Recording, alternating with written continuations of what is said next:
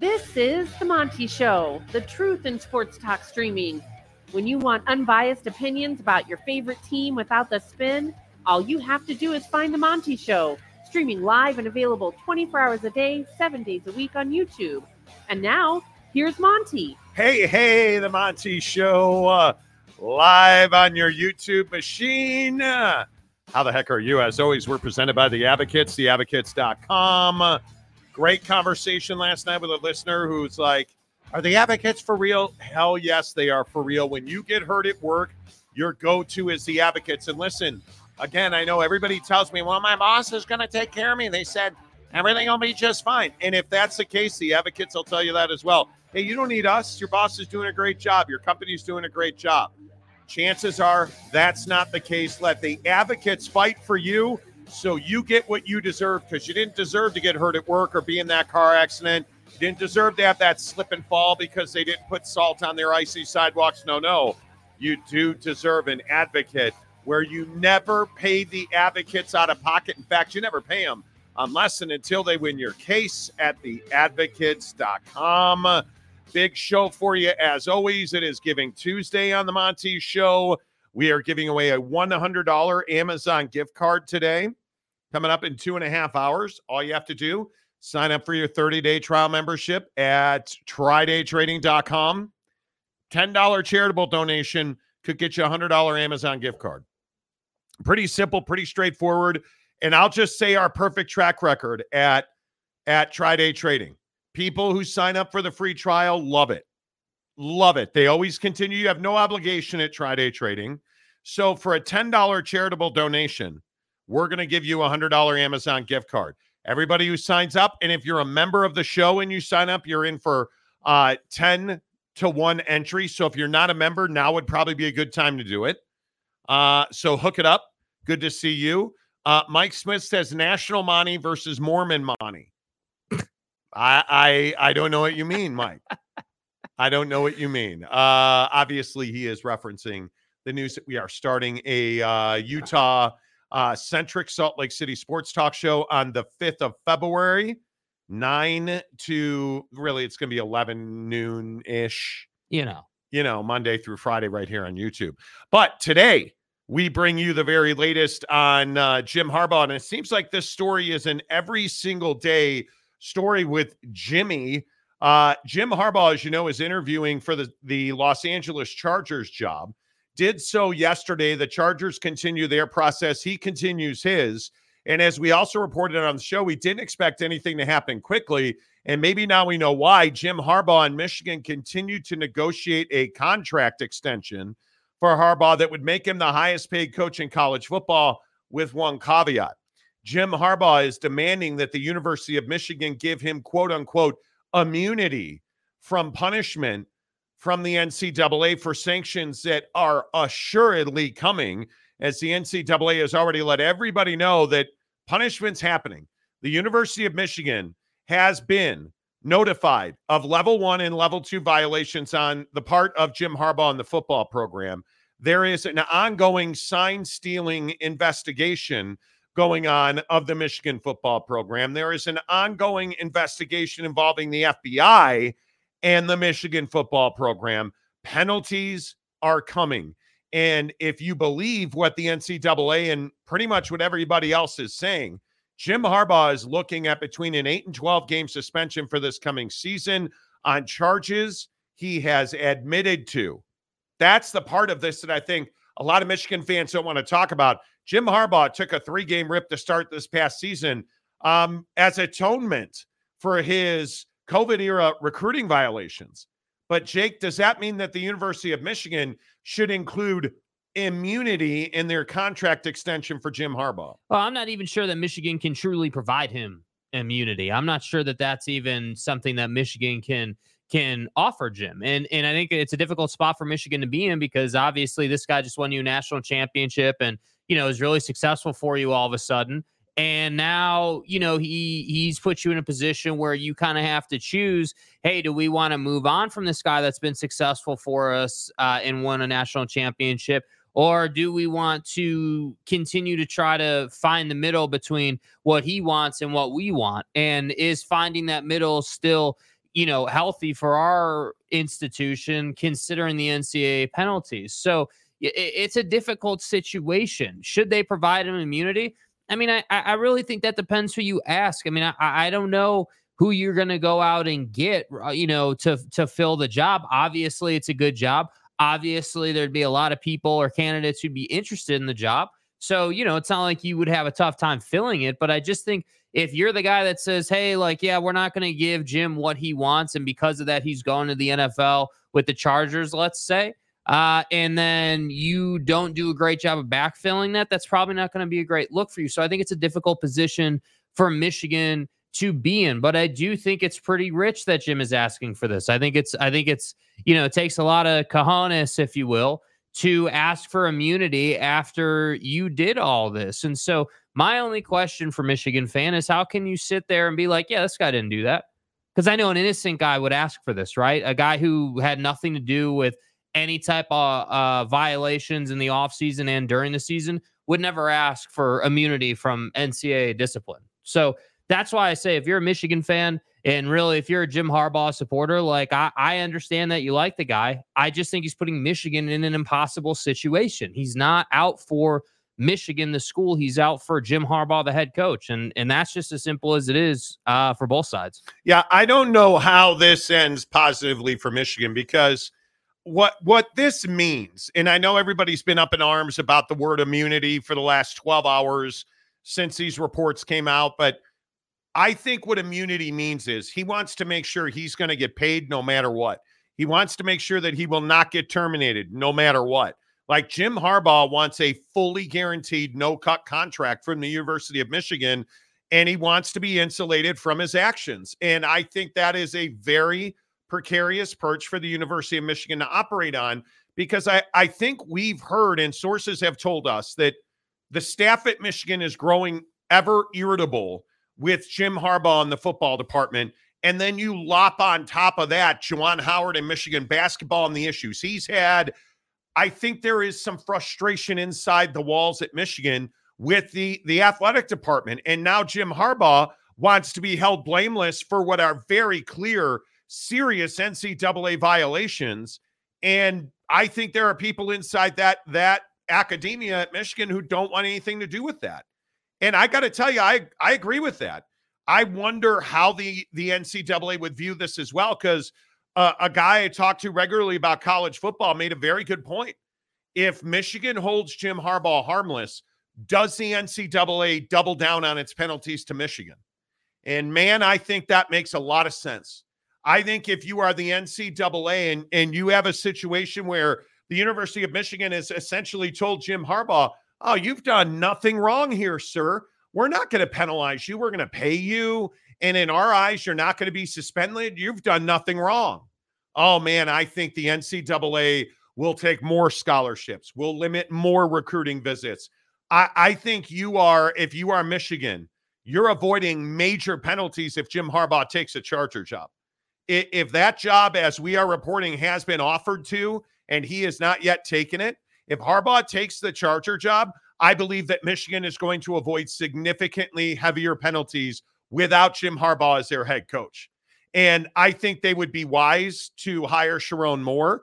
I think it's the only way you keep any recruits that you have because as we've talked about, you go look at the the NFL draft entries in the portal at Michigan, it is an avalanche of Jim Harbaugh guys that are in the portal and are headed to the NFL draft.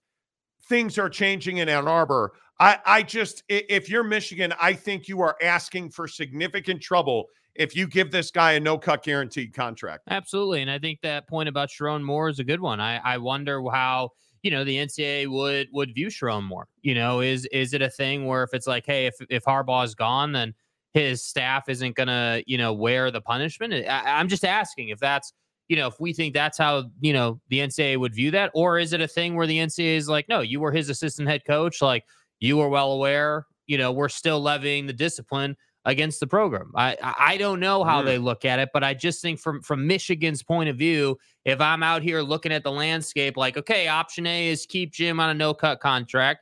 Option B would to Ooh. let Jim go to the NFL, uh, and then to your point, you know, hire Sherrone Moore as the head coach and keep most of the staff and hopefully keep most of our recruits. And I also think Minter would go with Jim Harbaugh to Los Angeles Mhm. as his defensive coordinator. So I think Sherrone Moore would have a chance to augment that staff with some of his guys. But uh, Sherrone Moore's a no brainer.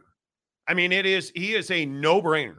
He's a guy that led this squad. He's a guy that's well respected in the locker room. Like, I, I don't know that you could have a better choice than Sherrone Moore. No, I think the only question uh, in terms of Sherrone Moore for Michigan is just how it affects the penalty. I mean, uh, again, if if Jim leaves, and then let's say everybody leaves with him, and it's just kind of a clean house, you know, restart the computer type thing with the program, Yeah. then I think your discipline's pretty light. I think the NCAA is not going to be like, oh yeah, well. Hey, the chancellor knew about sign stealer guy, or the chancellor knew what Jim was doing in the dark Sign period stealer guy. right? Like, I, I don't think the NCAA is going to be like, yeah, hey, everybody's gone. We're still going to do like, I you may get a light penalty at that point, but that's why I say that's what's tough about you know the Sherrone Moore situation is that yeah, he's totally capable and he's a great fit for the position, probably the best fit for the position. But how does that impact you know you moving forward? And by the way, if the NCAA said, hey, okay, if Jim leaves and Minter leaves and Sherrone Moore is your new head coach and he retains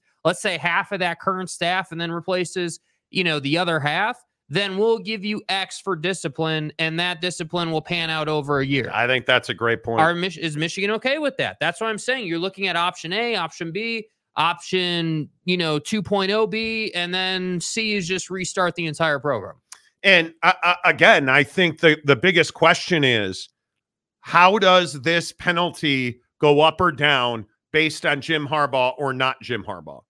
Because I honestly, I think that is realistic. I think there is absolute disrespect being felt like the Committee on Infractions. And if you don't know the story, um, sourcing and really the punishment and the statement by the Committee on Infractions confirms Jim Harbaugh in no way, shape, or form committed uh, to the investigation, cooperated with it, and then when he did sit for questioning, they felt like he was being dishonest and evasive, which is a the level one violation that he is charged with.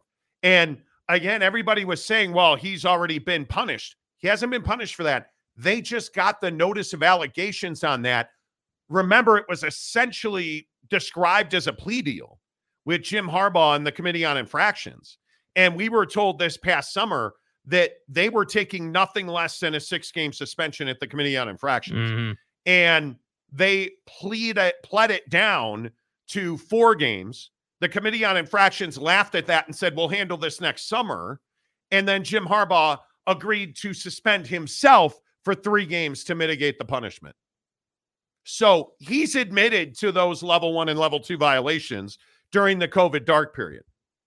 So that's just one that he's admitted to. And I go back to sign stealer guy um who Connor Stalions is back on Instagram. Sign stealer guy. Yeah, not hard to find either. everything's passed over i wonder if he's going to be on the chargers Not hard to find either.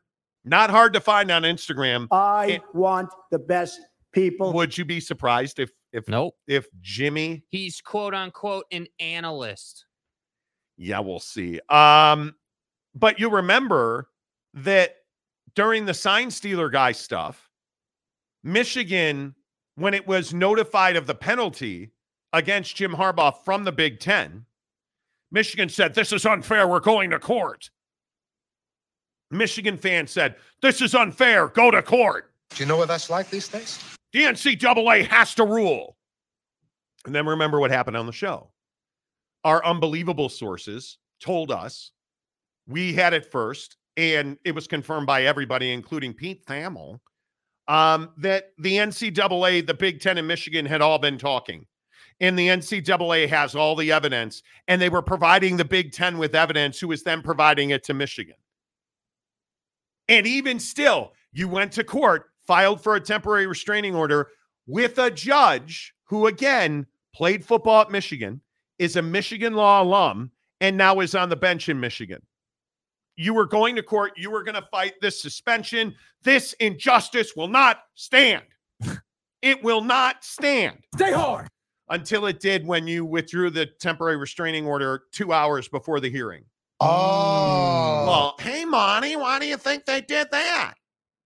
Well, listen, as the guy that what did Big Daddy Magic say today? The the the big guy with the big gun. Big Daddy Magic, the heavy set one with the big gun, with the sweet tongue. What did the heavy set one with the big guns tell you? I don't know why I went there. But the point is, the NCAA dropped a ton of new evidence on the Big Ten, who gave it to Michigan, who promptly withdrew their their notice for a temporary restraining order. Mm. They're admitting that, no, and and again on the record, here we are. What is it? January sixteenth, fully three months after the allegations became public. Michigan has never, not one time, denied the allegations of sign stealing. Fired Connor Stalions for it. Fired staff for it. Have never denied it. Never. So if we know all of that, and then there's the Matt Weiss FBI investigation. That nobody knows anything about, in my opinion.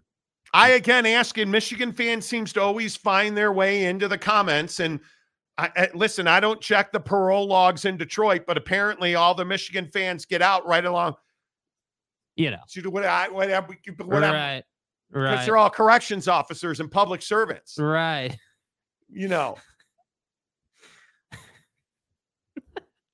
I would like to apologize um, to absolutely no one.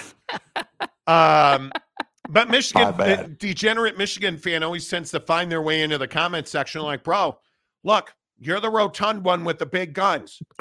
That doesn't mean you have sources. Dude, you might have a sweet tongue, but you don't have sources. Yeah. Daddy Magic, the heavy set one with the big gun, with the sweet tongue. You know what I'm saying? And. a Michigan fan always comes in here and they're like, yeah, tr- trust me, bro. Hey, man, who are your sources? Trust me, bro. That's Big who Daddy Magic, is my source. And it, it's just hysterical to me that you can't have you you can't have an honest conversation about Jim Harbaugh with Michigan fan. And the question I would like to answer answered. Why are you fighting for this guy so much? He's not going. I, my my guess, based on the people I speak to, he's getting at least an eight game rip for this, and they'll give him relief because he served three games at the beginning of last year. I think he gets eight games minimum to start this season, and that's minimum. He will lose scholarships. Um, he will lose recruiting visits on campus. He will lose recruiting visits off campus. He will lose the ability to have kids at football games. He will, and, again, probably the biggest thing is he will lose scholarships. He will face a, he will probably face at least half a dozen scholarship reduction. And and I'm saying that it's probably going to be a minimum of three years of probation, and each year you lose two scholarships. And that's if we're being kind. This is the list for two level two violations at Florida State. Just want to point this out. Why do this? Right? Just I'm just want to point this out. Two I, wait, years. I would like to apologize on behalf of Two Holes for him bringing this up because Twitter, uh, honest to God, I do believe the fire department was called because Twitter was on fire when I referenced Michigan fans sweating over the Florida State violations. two years of probation, a two year show cause order, a restriction from off campus recruiting during fall 2023, So that's one year. a three year disassociation from the booster, a one year disassociation from the collective, a $5,000 fine plus 1 of the football budget, a 5% reduction in football scholarships over the two year probation period, a reduction in official paid visits in the football program in the 23 24 academic year. Like a And- reduction and- in recruiting communications. I was also told the other thing that they can reduce is staff, like G8 grad assistants, and the, and this is for a, a booster collective NIL violation. The FBI wasn't involved in that one. Right? During the meeting, the booster encouraged the prospect to enroll at Florida State and offered him an NIL opportunity with the collective worth approximately $15,000 a month during his first year at school.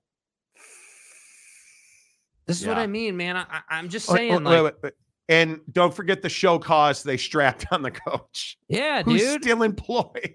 He took what a two game suspension or a three game suspension, and they dropped a show cause on him, and he still works there. Still works there. including a suspension from the next three Oof. regular season games, a Oof. two week restriction on recruiting communication, and Oh. required attendance at an NCAA regional rules seminar. Good luck. And that I I- so So just saying. I think that Michigan is in real trouble no matter what. But if I am Michigan, I'm not fighting for this cat. I am not fighting for this cat. I, I truly, I am not. I will not. If you are a Michigan man, you deserve better than this. And I continue to say that. All the faux Michigan fans who are just now coming on, oh, go blue. Look at my natty t-shirt, bro. You Hey, check yourself. that's cool. And I, because there's a lot of that, I think. There is a lot of that. So, what do you guys think? What do you think will happen here on Giving Tuesday on the Monty Show? Um, let's get that going. Sign up, trydaytrading.com slash Monty. Uh, sign up for their 30 day trial membership, no obligation at the end of it. You pay $10, which is a charitable donation. They're going to give that to their charity of choice for January. You'll get their entire um, coaching package. So you get high level coaching, access to their proprietary software, and you are day trading immediately in simulators. And they're teaching you how to do it. Hey, here's how you use the indicators. You get the entire program for 30 days.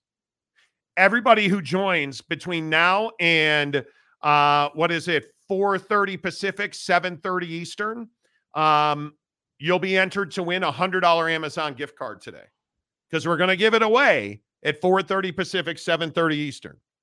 And all you have to do is take a screenshot you signed up, tag Jake on Twitter or Instagram, SLC Jake, SLC Jake.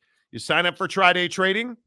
We'll put you in the pool. If you're a member of the show, you will get 10 to 1 entries, such as in like Charlie Sinclair, who became a member of the members only contest. Let's go, baby.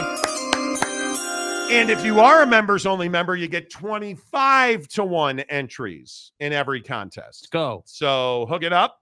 Uh, Yahoo reporting Harbaugh is still in LA today. That may be true.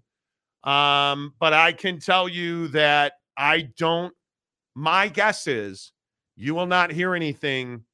I think Thursday is is if you don't hear something by close of business Thursday, I don't think he's the Chargers head coach. Mhm. I don't. There's you don't hire Don Yee. Don Yee is Jim Harbaugh's NFL agent. Yeah. Him and a guy named Jimmy Sexton are the two most powerful coaching agents in all of football. You do not hire Don Yee if you're not going to take an NFL job because Don does not work for free. And my guess is that Jim is, and I will say the same thing that I've been told repeatedly. I, I was told it again yesterday. It's simply a formatics episode at this point. Jim Harbaugh had an interview yesterday with the Chargers that lasted nine hours. They did not talk football. They talked about Justin Herbert and they they talked about structure. One I I was able to confirm one of the things that Jim Harbaugh wants is complete control of the offensive roster. He wants control, in, which essentially means final say on every offensive player. He values quarterbacks, offensive line, and skill positions as every offensive guru does. And I think that's critically important. I think Jim wants control of his staff because he wants to bring Minter with him from Michigan. Uh, and I think he would like input on the general manager. I don't think that he wants to be the general manager. I think he wants input on who that GM is going to be. And I, again, will say, I think it's incredibly awkward. You're hiring a head coach before your GM Mhm. because at least give it the the visual aid that Jim Harbaugh doesn't run the whole damn thing. Because if you hire if you hire the dad bod god before your GM, khaki boy is going to run the whole thing. Mhm. That's what the players are going to say. And that's exactly what happened in San Francisco. And again, I simply point out that ended in a disaster. And a certain person on this show yesterday who's not me, and and I don't know who else that would be. Um, a certain person on this show yesterday tried to make the argument that Jim Harbaugh was not successful in the NFL. I know he went to one Super Bowl, two NFC championships, Three NFC championships. Okay, three NFC championships. Great. He's the pinnacle of success. What'd that get you? Not a Super Bowl you? title. And Jim did not.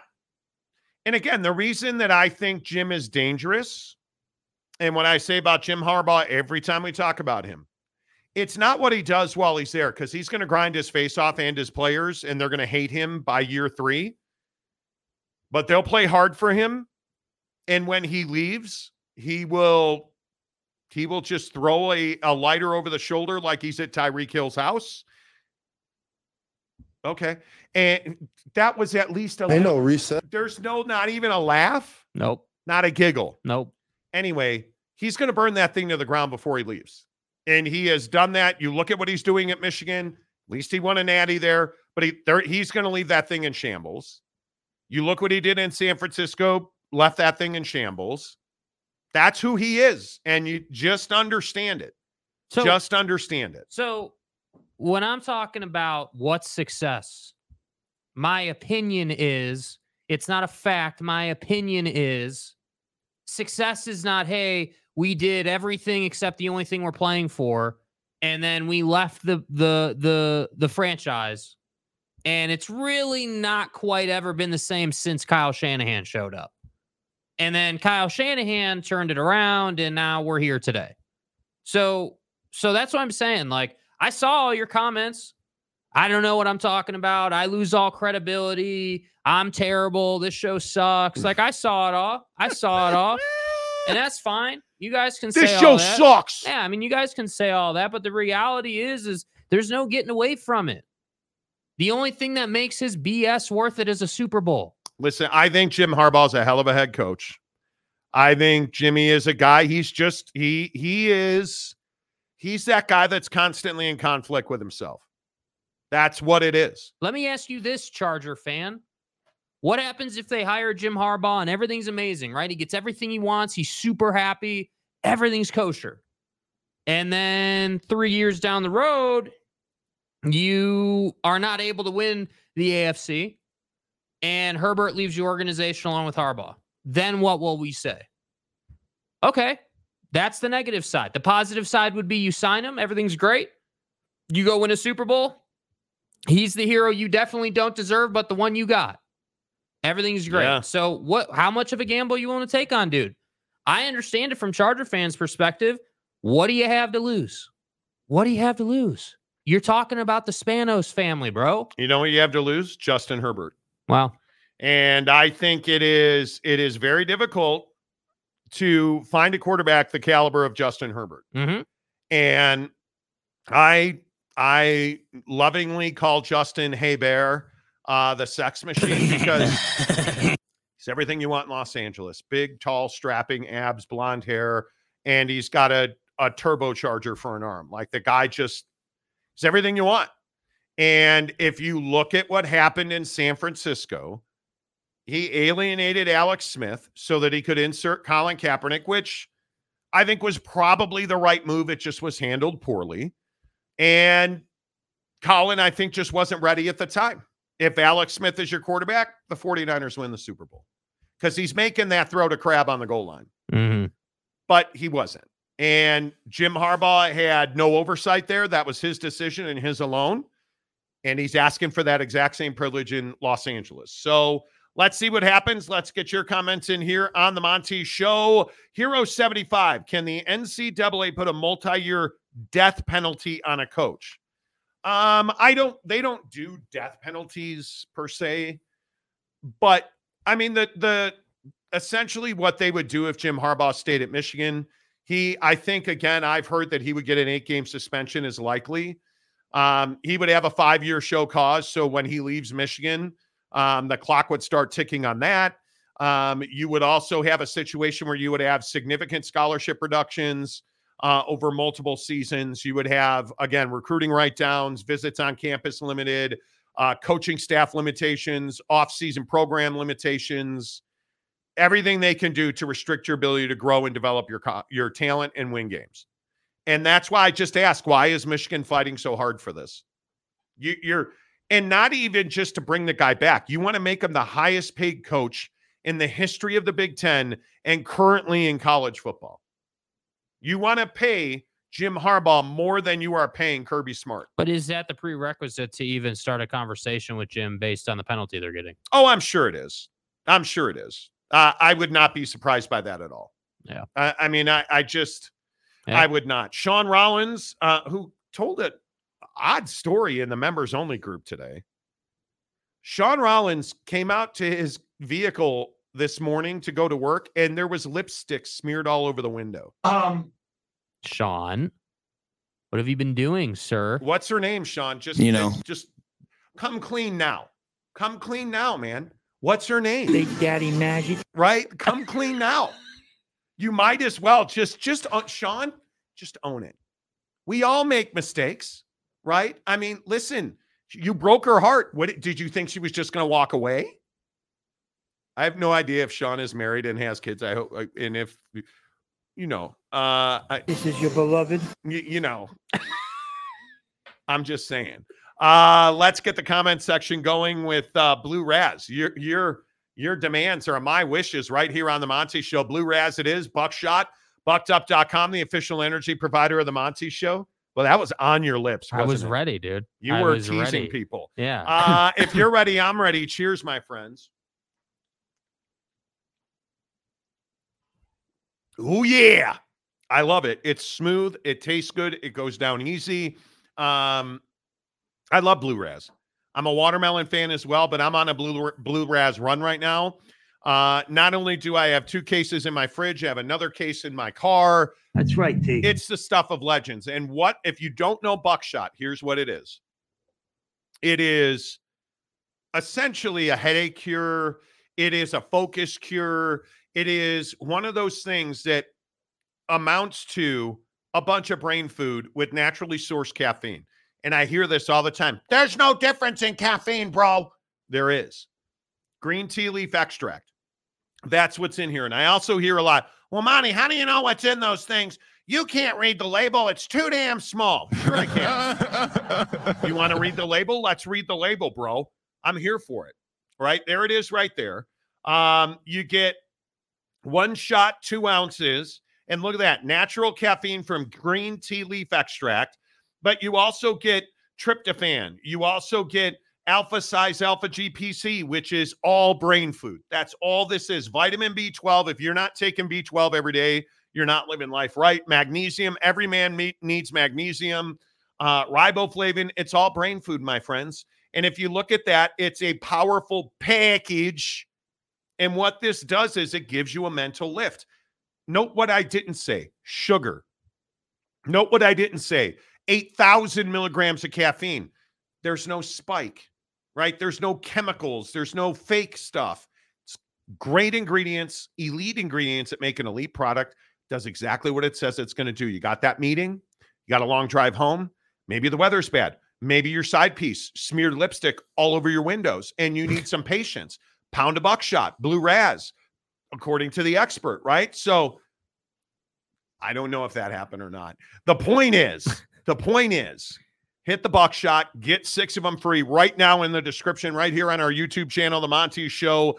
Uh, if you're watching live on Twitter, hello to you. Get into our YouTube channel and get the six free buckshots from Bucked Up. If you're listening on Spotify, what's up with you? Appreciate you listening to the show. Get to our YouTube channel, The Monty Show. Hit subscribe, hit the bell, and then get your free buckshots from buckedup.com, the official energy provider of the Monty program. Uh, Maury Alvarez, buckshot is Monty's performance enhancing drug. Oh, that's not even in question. That is not even in question, dude. Absolutely, it is. No doubt about it. I've never taken steroids, I ever, ever, ever lidocaine and B12. is what I'm saying. Um, Sean Rollins has a sense of humor, thankfully. you know. Uh Adam Monks, what's up, my guy? What's going on in the Jeezy? Adam Monks from St. George. Yum. Let's go. Let's go. Yummy, yummy, exactly yummy. that. Uh, yummy, yummy, yummy. Uh, Keaton Critchlow. Jake sifted through all that. Yeah, yes, he I did, bro. I did. I sifted through all that. I read all of them. There was probably 40 of them. I read them all. I see you guys hating. I got right. you. Damn right. Doc Rob, uh, Doc Rob says pounding something. Hey now. I wasn't going to say anything about that, but you Hey, know. hey, now. uh, I think I've hit it every time. I think I've hit it every time. Uh, OG Gary, if you can't spell his name, then you lose credibility. excuse me. Gobert. You lose all credibility, not just credibility. I, I think Tanner Plummer put that video in the group or something. I misspelled Rudy Gobert one time. And fans were like, You can't even spell his name, bro. You lose all credibility. How, how's he looking in that Jazz uniform? Oh, that's right. He got traded just like we said. and he he's would. still on the Dennis Lindsay deal. Steve Stepanik, since Notre Dame is an independent football and all other sports are in the ACC, can the Big 12 get other basketball teams from the Big 10 and the SEC to join the Big 12? I, Dame, our mother. I don't know that any are related, but I would not be looking for, you know, I would not be looking for No. a lot of that. Uh, Boston Mapes, how are we? How were the four coaches in San Francisco prior to Jim and the two before Kyle Shanahan? But his last year was a trash fire and may have contributed uh, to Willis retiring early. Oh, there's no doubt. You look, Jim Tomsula took over for Jim Harbaugh, and it was a disaster. That locker room, st- with Jim Harbaugh's last 18 months as coach in San Francisco, I was there. I can tell you firsthand that team did not enjoy reporting for work every day. And you look at the talent that they had on that team, the personalities. That Alex Smith decision was not talked about with captains. It was not communicated correctly. It just was not well handled. Not well handled at all. And I think it's a I think it it was a real real problem. Oh, OG Gary, yes, you do lose credibility because you can't spell his name correctly. Okay. Okay, that's fine. Uh Ferris Khan, Three NFC championship games and a Super Bowl is huge accomplishment. Okay, first of all, is Jim Harbaugh was Jim Harbaugh a successful head coach in San Francisco? Yeah, by NFL standards, he's successful. Sure. I and again, I want to make this clear, and I don't mean to keep telling you who I am. I covered him in San Francisco at the great KGO KNBR 680, the sports leader. Um, he was he he won games. He was hated in that locker room. I do I say that he was not successful because he alienated players. And that was a good group of players. Like when you when you look at the linebackers they have, when you look at the the offensive line there, you look at Alex Smith there and the respect that he had. It, you you had a group of dudes that should have won the Super Bowl. But because of their coach, and I this is the thing that I, I always try to point out to Michigan Homer, and I believe Ferris Khan is, he he had a far better team than New Orleans. Not close. They were a better team than New Orleans. And they were a better team that like they I'm trying to think of if I if I go back like Baltimore who they played in the Super Bowl. He would they were a better team than the Baltimore Ravens. They were better. And yet they didn't win that game because he made bad decisions with personnel. He alienated leadership, and those guys were not excited to show up at six in the morning. They and, and one of the routine things you hear is that the meetings were short, practices were unenjoyable. You had a lot of guys that were not engaged in practice. And I think ultimately, if you look at Jim's resume, sure, you go to NFC championship games, you go to the Super Bowl, win or lose. I think you're successful. But you look at what's going on with Nick Sirianni in Philadelphia. It's the exact same thing. And why is it the exact same thing? He's a weird dude. So is Jim Harbaugh. He alienates certain players. So does Jim Harbaugh. So what happened? Jim Harbaugh, the thing melts down because he doesn't get along with his GM. He doesn't get along with ownership. It's my way or the highway. And you hadn't won anything. The, the, the situations are remarkably similar remarkably similar. And my question is if you bring Jim Harbaugh to the Chargers, has he changed? Because based on what we saw at Michigan, he still treats players the same way.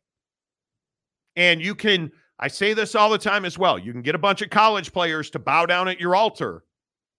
NFL guys don't do altars when they make far more money than you and they can go to the owner and get you fired. And the Spanoses are notorious for being players owners. So if Jim Harbaugh goes in there and he wants to run his his meetings with a jackhammer instead of a feather because you you look at you look at the teams that treat their guys well they they and they win there are very few exceptions bill belichick is one of the exceptions bill belichick's never going to put his arms around you and say it's okay buddy next next season we'll make that throw Yeah, we're not making any changes. He's the exception. But why was he an exception? Because he had a goat at quarterback and leadership was unquestioned. That's the situation with Jim Harbaugh. Do you have leaders in, in Los Angeles that can carry that locker room? And I'm telling you, I don't think you do. So that's why I struggle. That's why I struggle. Yes. Yes. By win loss record, he's very successful. By, you know, NFC championships and accolades in NFL terms, yes, he's very successful. Yes. And this is what I would say. This is my opinion. Michigan fan, do you feel better? Yes, your Jesus Christ is successful. You got cool t-shirts and He's- hats. He's successful. Awesome. Feel better. But three years from now, if he flames, to your point, right? Because I think it's a great point about the Spanos family, totally have a reputation. If he flames, is that really success? was the national championship that you earned because you earned it on the field was that worth what's about to fall on top of you in ann arbor that's going to be the question and the real litmus test will be how many of you cowards won't show up to the big house to watch football games on a team that has no chance of winning because i believe that's what's coming they're going to limit you they're going to limit you there, Mhm. there's just no way, no, no way about it. They're going to limit you. Uh, Steve, I don't know what your your Stay hard. over this is. I just asked the Big 12 conference in an email if they could legally get teams from the SEC and the Big 10. Great. Why why are like why would you email the Big 12? Like and why would you email them that question? Hey, hey man, I, listen, bro. Hey Brett, I'm just curious. Do you, a, do you think they're going to give you inside information? Yeah. Hey, well, you know, it's funny, Steve, from the Monty program. Funny ass, dude. We've been talking to Michigan about coming over to the Big 12, and Alabama's coming too. Do you really? Go Tide. A, why do you care? Why is this even a relevant thing? I don't get it. I don't really understand what you're saying. I don't get it. I don't. Big blue horses. He left when things began to slide, burned every bridge he had, and the league could uh caught into his outdated scheme. He that's the question that I think everybody has about Jim Harbaugh. The way he won at Michigan, you cannot win that way in the NFL. Mhm. You you cannot. And again, I'll go back to Nick Sirianni in, in Philadelphia. Terrible coaching, terrible offensive schematics, terrible play calling. Mrs. Monty and I were sitting on the couch watching the, the game last night, and we're sitting there watching Tampa just come for Jalen Hurts. No change in schematics, no change in play calling, continuing to run into zero blitzes, which I don't understand. Continuing to throw throw Hail Marys when the, the like it it's remarkable how bad the play calling and, and schematics in Philadelphia were the last four weeks. Yeah. And it came to a head last night because Tampa was not surprised by anything they did. And really, you didn't need to be surprised because you you were not fooled. There was no scheme or disguise. I think that's a that's a a big big deal. Wasikowski, how are you? La- uh, Lions chance of going to the Super Bowl after the Bucks winning last night. Um, I would say their chance got no better or no worse. And Lions fan, I saw you on my Twitter feed last night saying that your road got much easier. I, I a had, did you watch their defense? Because Philadelphia, in my opinion, has a better offense than you have a defense. Now your coaching and offensive uh, execution's better, And I think right now Jared Goff is a more able quarterback than Jalen Hurts is. But if you think that Baker Mayfield's just going to lay down for you, and his offensive line is significantly better than any offensive line you've probably seen in the last month. Because the offensive line the Rams ran out there was not good. The Tampa Bay Buccaneers offensive line, I think, has done a very good job for Baker Mayfield. And I think Baker Mayfield has avoided those terrible mistakes. Now, can he continue to do that? We'll see. But he's got wide receivers that can actually operate. And the funny thing about about the Bucks and the and the Lions is I, think that as good as the Lions are, I think their defense is overvalued. I think their defense is overvalued. They're great up front. I don't love the way they cover. I don't love their their their schemes in the secondary. I really don't. And I'm curious to see how how all of this plays out because if you are not going to tackle and imagine imagine the poor tackling that we saw with Puka Nacua. And I love Puka, Mm-hmm. but he should not have had any of those big plays. That was just poor execution defensively on the outside. It, you're not going to be able to do that against the Bucks because their whole game is execution and getting outside the the hash marks to make you make tackles. That's their whole game. Big, fast wide receivers that are better than you in the air. And I, I so it's going to be interesting to see how this lines up. But I saw this all over Twitter last night, like people tweeting at me, telling me how much I hate Harbaugh and the Lions. I don't hate Dan Campbell. I actually have a lot of respect for what they've done. Nice story. Yeah. I just don't think you should sell the Bucks short. I, I mean, I I think that you know when you're a team that's got Baker a quarterback, you don't have you don't have you know a Lambo at quarterback. You don't have You prime Jalen Hurts or prime Patty or what. Like you got to make plays outside. It's what I said yesterday. Like it's a it's a make or make make or miss league in the sense that your guy's either gonna beat his man or not, and that's gonna decide the game. As Yeah. long as Baker doesn't turn it over, the Bucks have a pretty good shot. But again, you guys are playing well too, so I just wouldn't sell them short.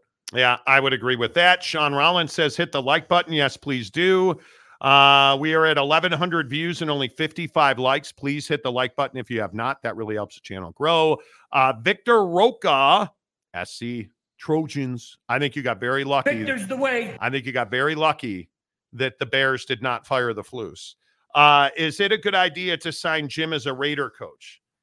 I mean, it's I, I think it's more acceptable because I think Mark Davis is a guy that likes the marquee. I think he's a guy who, again, I just go back to Jon Gruden. He hired Jon Gruden. And I think that's a Mark Davis type hire. Jim Harbaugh is a Mark Davis type hire. I don't I I would be surprised if Jim Harbaugh was interviewing with multiple teams. Are we clear on that? I think he's got an offer from the Chargers, and I think it is simply a matter of of of waiting out. Because I don't I don't necessarily I don't think he's dead set on leaving Michigan. But he's not going to go back without certain assurances. And today, if you if you didn't see it, Dan Wetzel at Yahoo Sports is reporting that um he Jim Harbaugh is essentially asking for immunity and he doesn't want to be terminated or lose money to NCAA sanctions that are coming as a result of his actions. And Michigan, eh, by some accounts, has been reticent to give him that. And I wouldn't disagree with that because he, if he's your head coach, you're going to be crippled. So I think Jim is playing that side of the fence, and I think he is playing the Spanos side of the fence. And if he gets, I think it is simply a matter of will they give him roster control and will they pay him $12 million? And if they do that, I think he'll be the next head coach of the Chargers. I do not see him interviewing for five different jobs. Yeah. I just don't. That's not why you hire Don Yee. You hire Don Yee because you targeted the Charger job. That's why you hired Don Yee. So Yeah. I I think that that much is very clear, and it'll be very interesting to see. Um, it'll be very interesting to see how this Harbaugh thing plays out.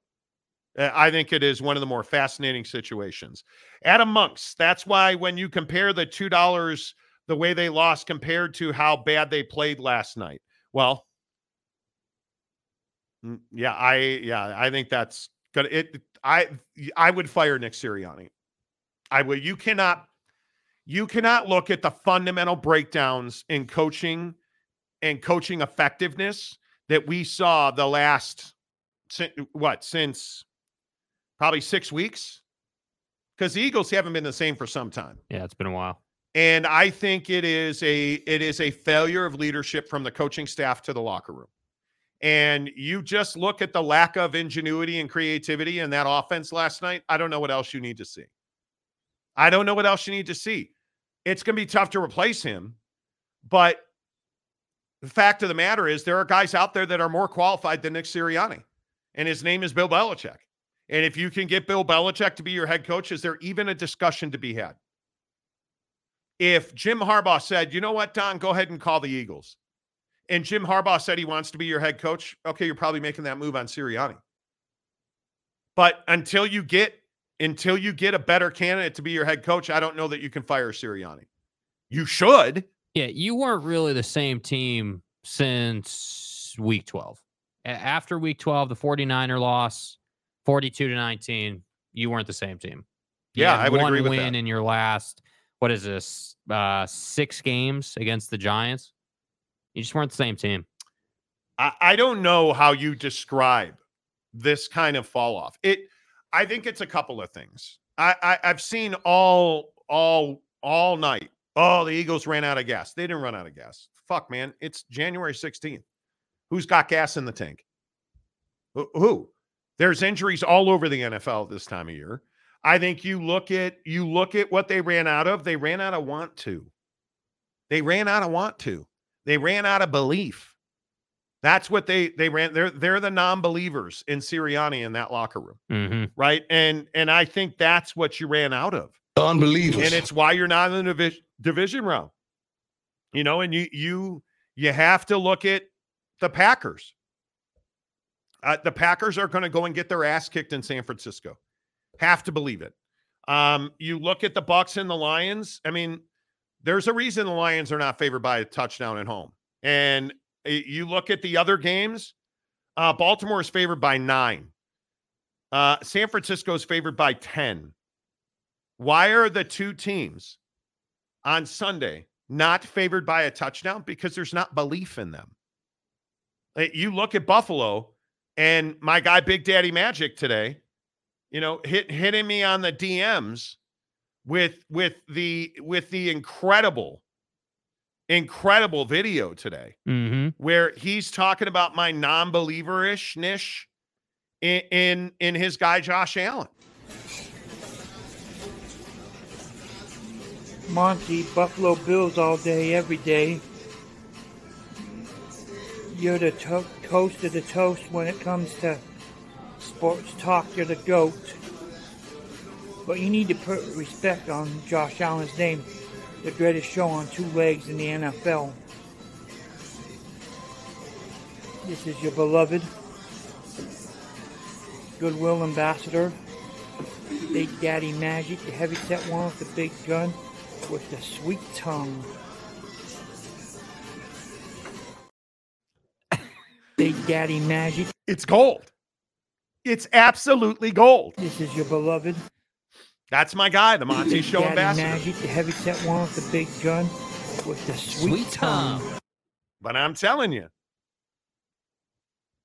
I understand that that Patty Ice and his brother Jackson haven't played a road game in the playoffs.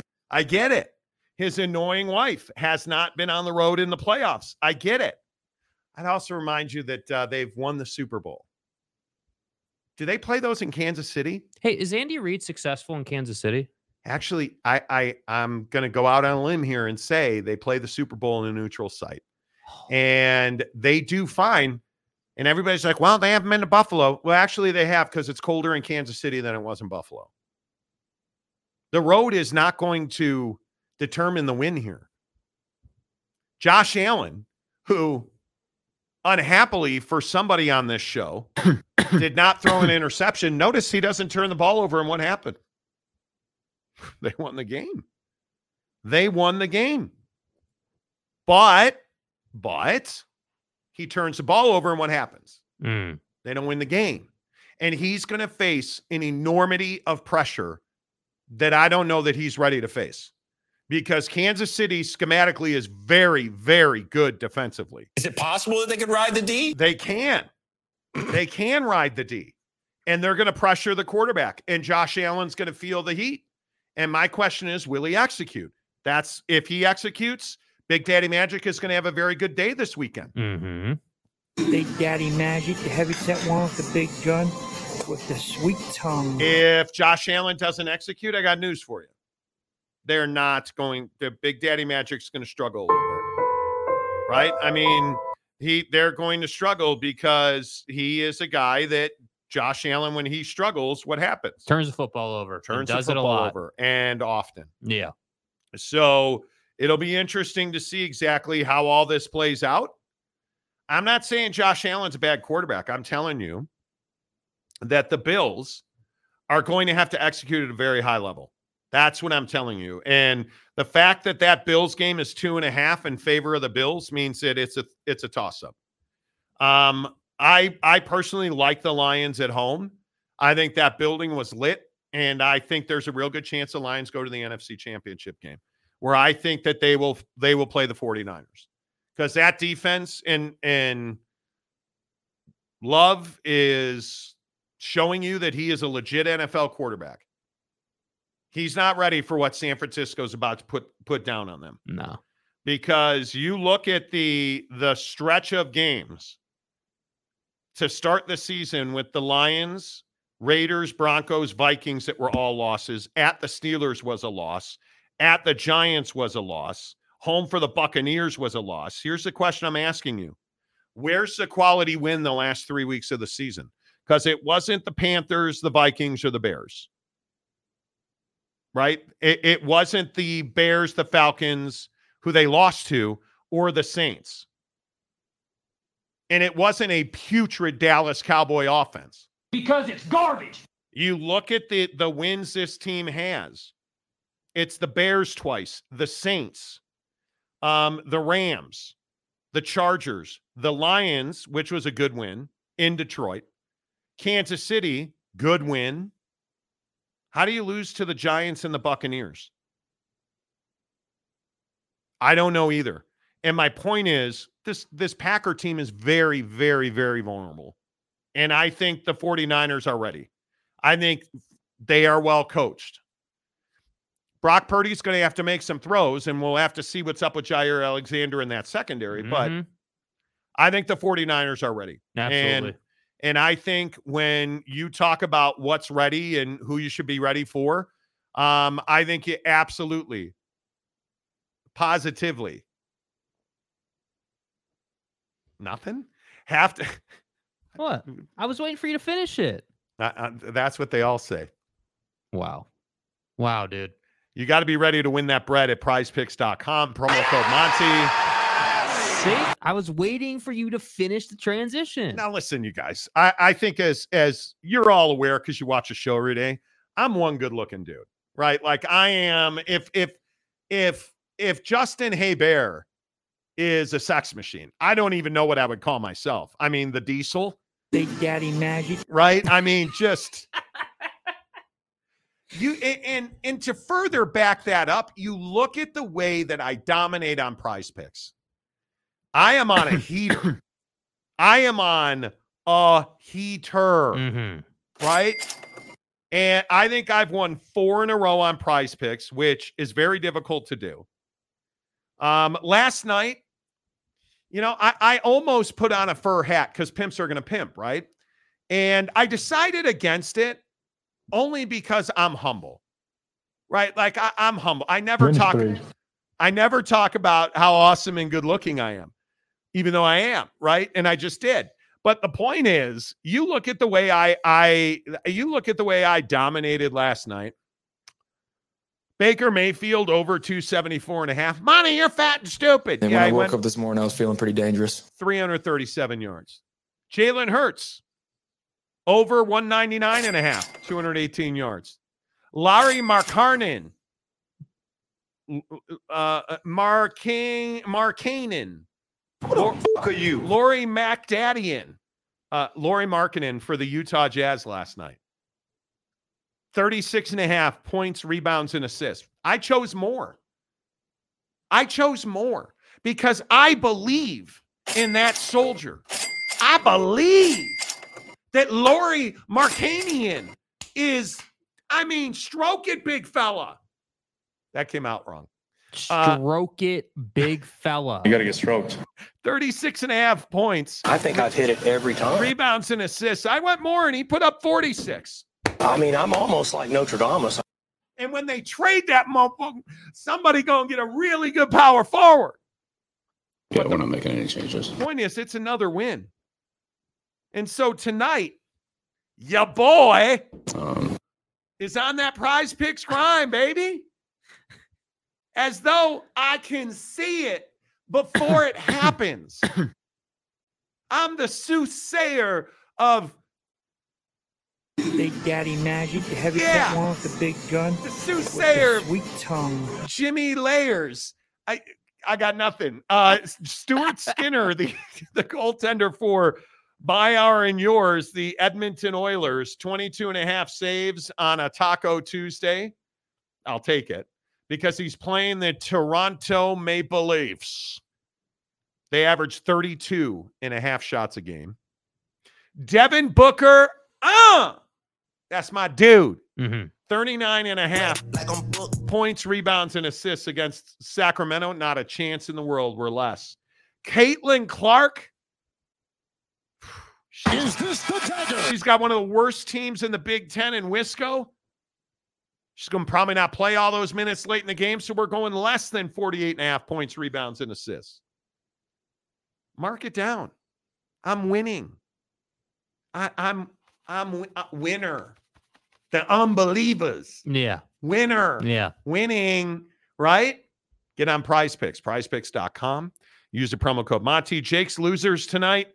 unbelievers. Absolutely. Uh, he's got Skinner as well. Joel Embiid, look at this fraud.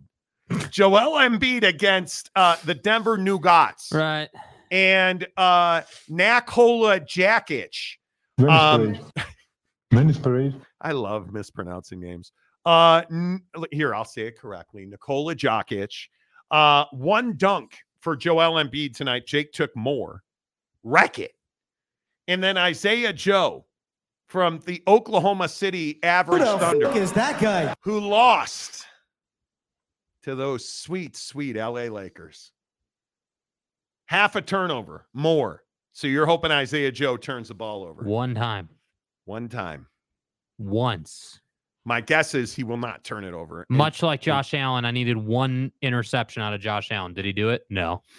you know, No, no, no. you know. Uh, Jeff Woodworth, careful about betting on Iowa players. Heard there was some trouble with that last year. hey, Kirk Ferentz, what's the over under on Katie Clark tonight? I knew today would be shitty. I don't know. Ask my son who I fired. Um, the Buffalo Hunter, Baker Mayfield or Baker may fuck up the Eagles. And when I woke up this morning, I was feeling pretty dangerous. Oh, I love it. Bro. Boston Mapes, uh, a healthy San Francisco Steve. It's Super Bowl or bust this year. Oh, I agree completely. A healthy San Fran team, Steve. Did Steve say something? I don't know. Uh, I have a fur hat. Big Daddy Magic says you should rock it, dude. Uh, Katie Raider, Baker may fumble. Okay. Ferris Khan, Packers 31, 49ers 21. Oh, please. Okay. I mean, I can get you into a rehab because that sounds like drug use. Uh, Tanner Plummer, wait, wait a minute, Monty. If Lauri isn't the best player on the Jazz, then why did you bet on him? I didn't say he wasn't the best player on the Jazz. See, the group. eh, Here's the problem: you get into the members only content on the channel. DM Jake, Mhm. ten dollars a month. Hit join, ten dollars a month. You get into our members only Instagram chat. Now, I I cannot confirm this. An independent neurologist did though tell me that when you get in that group, you you all of a sudden lose your ability to read and your cognitive skills go down. Because I said Lauri Markkanen is not the the the player on the Jazz playing the best basketball right now. I believe that's Collin Sexton. Oh, you said he's not the best player anymore. And I even came back again and said, yeah, Lauri Markkanen's the best player on the Jazz. That doesn't mean he's playing the best basketball. No redos. But does he put up points, rebounds, and assists? Yes, he does. Yeah. Does he look great with a shaved head? He doesn't. He looks like he needs fettuccine. Via social media. You know. you know. Uh, Adam Monks, have you seen uh, what Utah, Utah Utah Jazz are cooking? I haven't. I I don't. I, How about we? How about you say, "Hey, have you been watching the Jazz lately?" I'm. Am I just going to call you Adam Cutlets now? Is that what we're going to do? I mean, dude, like, what are we doing? Where's the You know. Italian? Sean Rollins says hour number two, of course.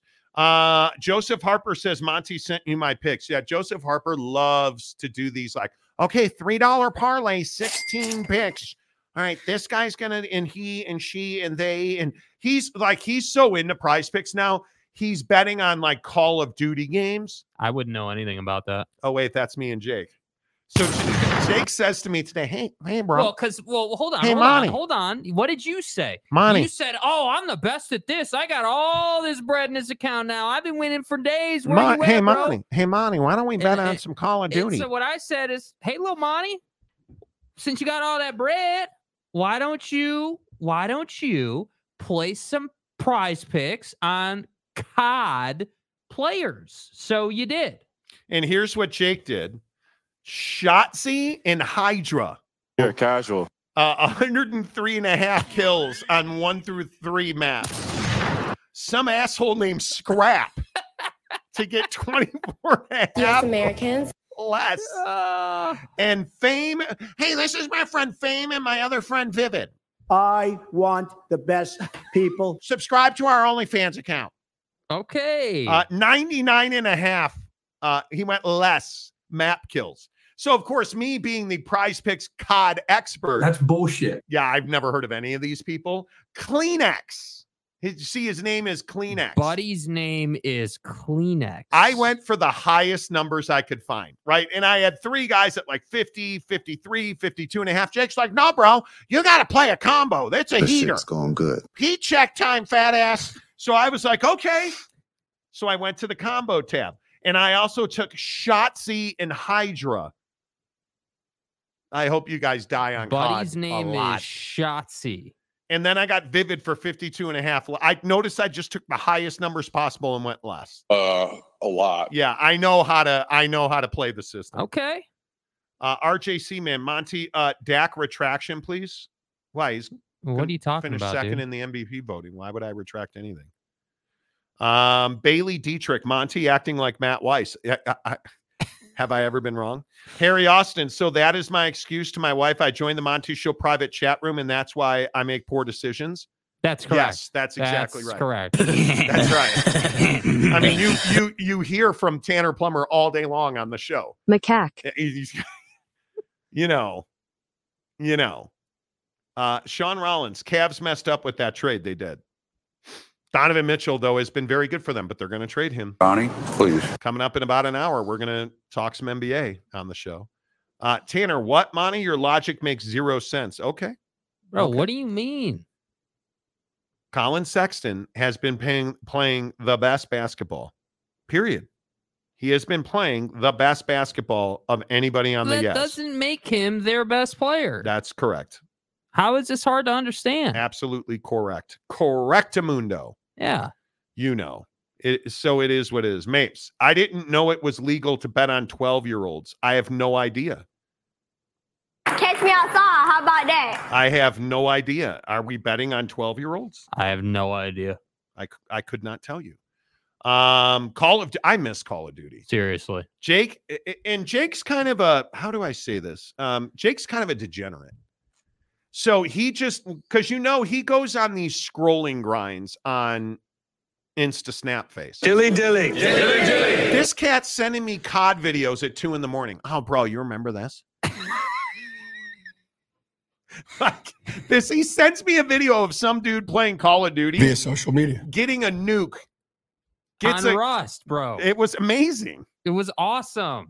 Uh, Mike Smith, I hmm, him video looks frozen, but audio is still going. Anyone else? Uh oh. Oh God, here Uh, we OG Gary, go. Jake's setting Monty up for failure. Absolutely. What? And I Well, uh, look, if the other kids jumped off a bridge, do you too? Fucking yes. Obviously not. Excuse my French. Yes.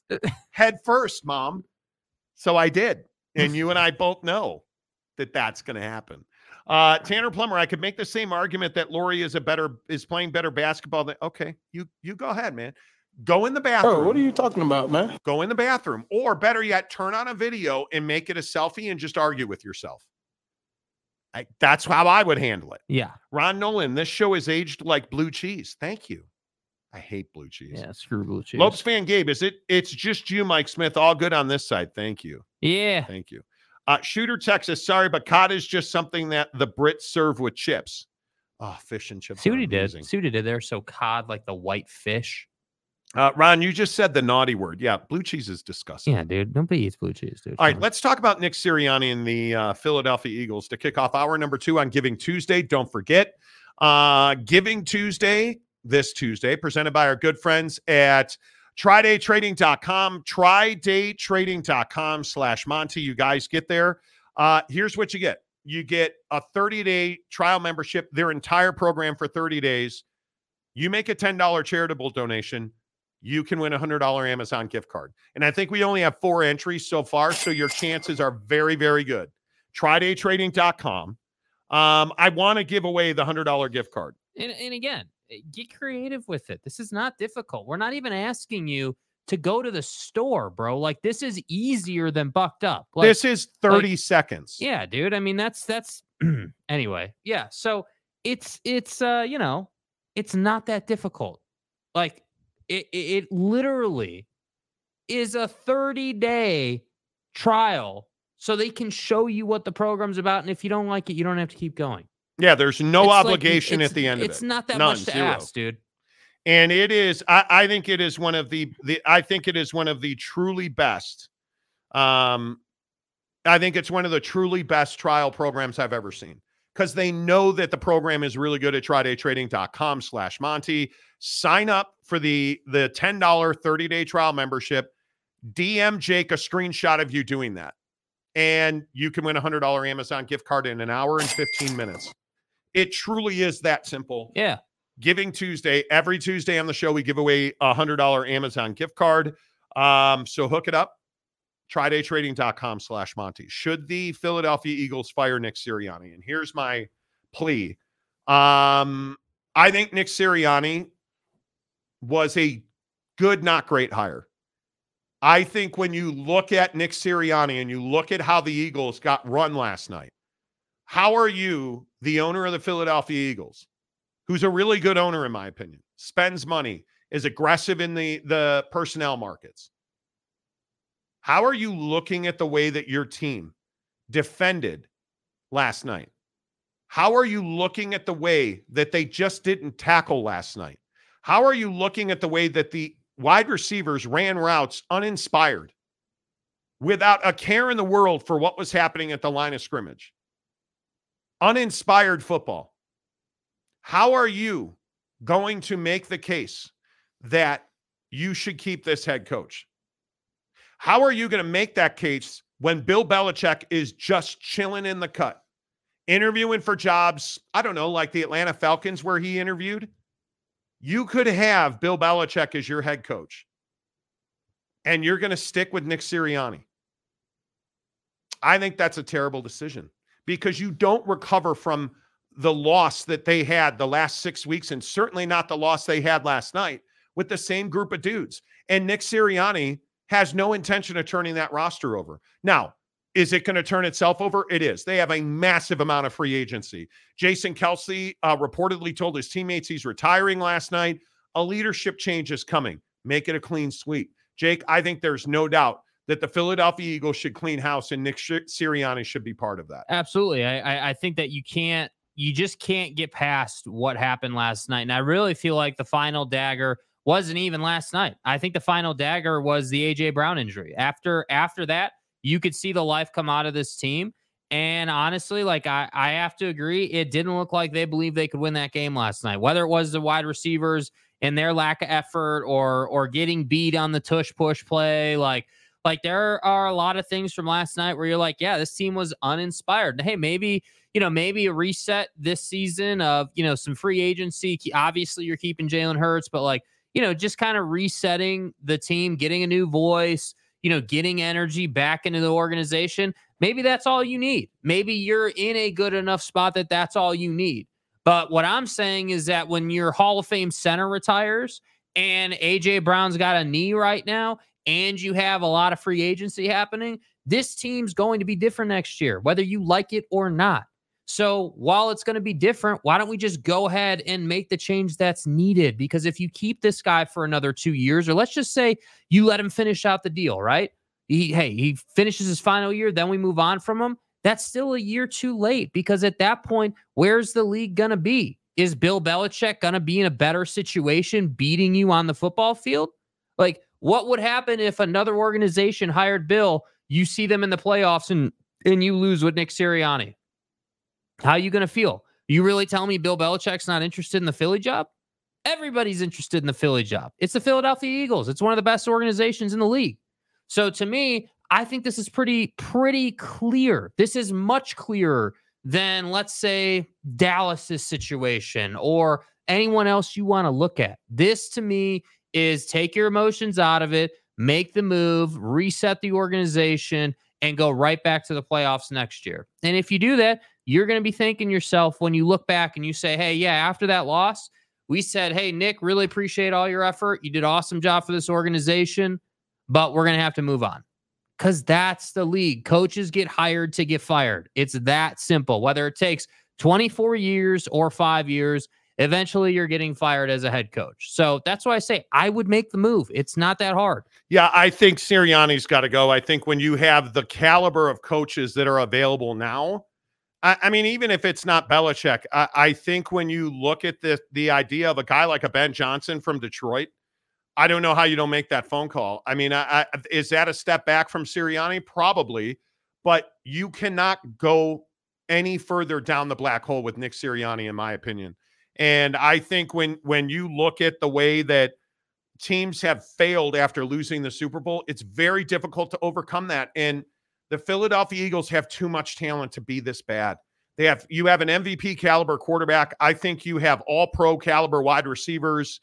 I think your defense, you spent money, you drafted, you uh, like you have all of these options and it simply did not come to fruition. And you have guys like Brandon Graham who wants to be back. You have guys who want to be there and want to fight for the city and want to go back to a Super Bowl. You got to capitalize on that. And I think it is very difficult whether you are Bill Callahan in the Raiders or Jimmy Johnson in the Dallas Cowboys who fired coaches after Super Bowls.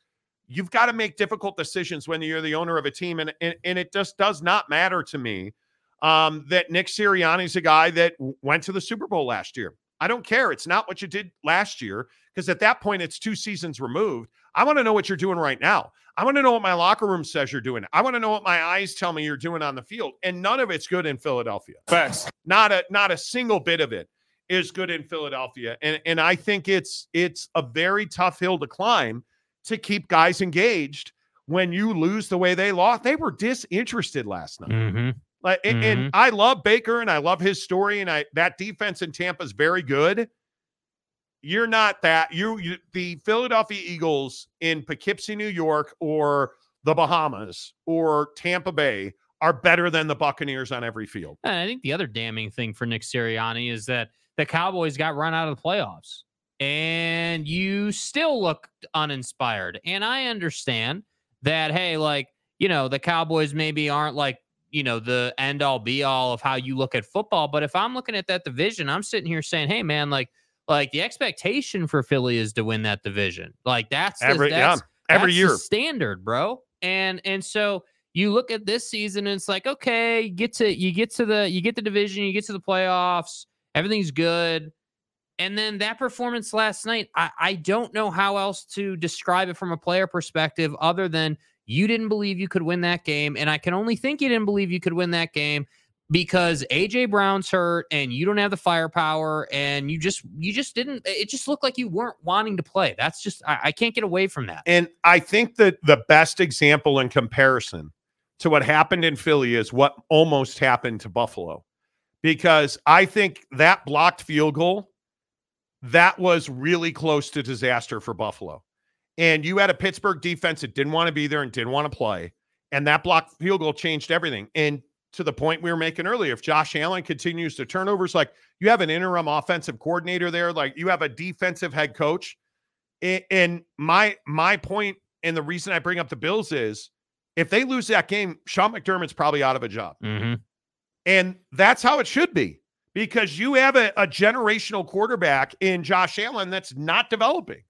You have a generational quarterback in Jalen Hurts who's not developing. I think, to your point, Jalen Hurts is progressing. Yes, I, I, I, think it's it's worse than Josh Allen. Josh Allen, I agree, is stagnated. Although his stagnation is at a high enough level where you're still, you know, contending for the AFC Championship uh, most years under him, and you've won the division four years in a row now. I think it is. Uh, Jalen Hurts is going backwards, and I can only think again it's because they don't believe they can win a ball game. Yeah, I don't even disagree with that. Uh, Jeff Woodworth, Tanner, it was the heat of the moment telling me where my heart went. The heat of the moment. Uh, Monty, with all due respect, you guys are being prisoners of the moment. With all due respect. Prisoners of the moment. So you think I want to fire Nick Sirianni because of what happened last night? No, I want to fire Nick Sirianni because it's the culmination of well, last night was the culmination of really bad offense, really bad schematics, really bad play calling, in my opinion. Um, I think you had a, a lack of morale and want to last night. I'm not a prisoner of the moment. That's not how the NFL works. You don't fire Mike McCarthy, in my opinion, unless you can get Bill Belichick. You don't fire Mike McCarthy. That would be a prisoner of the moment. Nick Sirianni is not a good NFL head coach right now. And the Philadelphia Eagles have the talent to win the NFC. And yet they're not even going to get a chance to play for it because he's unimaginative. He's a weirdo. He is eh, like, he's just, he's just not that guy. He's not that guy. And as a Philadelphia Eagle fan, as usual, you want it both ways. You want to cry, bitch, and moan. And then you're like, well, we're not going to fire this guy. Okay you're only doing that so that you can be in misery next season as well. You understand. I just want to point this Drives out. me crazy. This isn't my opinion. This is what the record states if you look at their schedule week by week. You are a 500 football team the last 12 weeks of the season. You get that, right? Like it's wild. Like, yeah, sure. Okay. You won five in a row. Yeah. Oh, that's right. Then you lost five of six to end the year, which makes you, that's right, a 500 football team the last 12 you understand that this season, team, bro. this team, hundred percent disintegrated, absolutely disintegrated. Like it's not like they went out and lost by one point the way the Rams did, I mean, right? And fought to the death. Dude, this that yeah, I think he got embarrassed. I think the Philadelphia Eagles got embarrassed. Um, let's see. Ooh, look at that. Uh, Jim Bagley, a new member of the show. Okay. Let's go. Um, let's see. The Buffalo Hunter, a member for eight months. Appreciate you, bro. Thoughts on Dorian Singer? Wit is cooking. Dorian Singer is an average ass receiver who bounces around. okay, you asked. Dorian Singer from USC to Arizona, Arizona to USC to uh, he's just a he's just a guy. And I will continue to say about Wit being on fire, you're not on fire at quarterback because you have no idea what you have going into next year at quarterback. Well, what can? Can he stay healthy? I don't know either. It, it, you you have got to recruit and develop quarterbacks at a very high level right now. That's your ticket to winning the Big 12.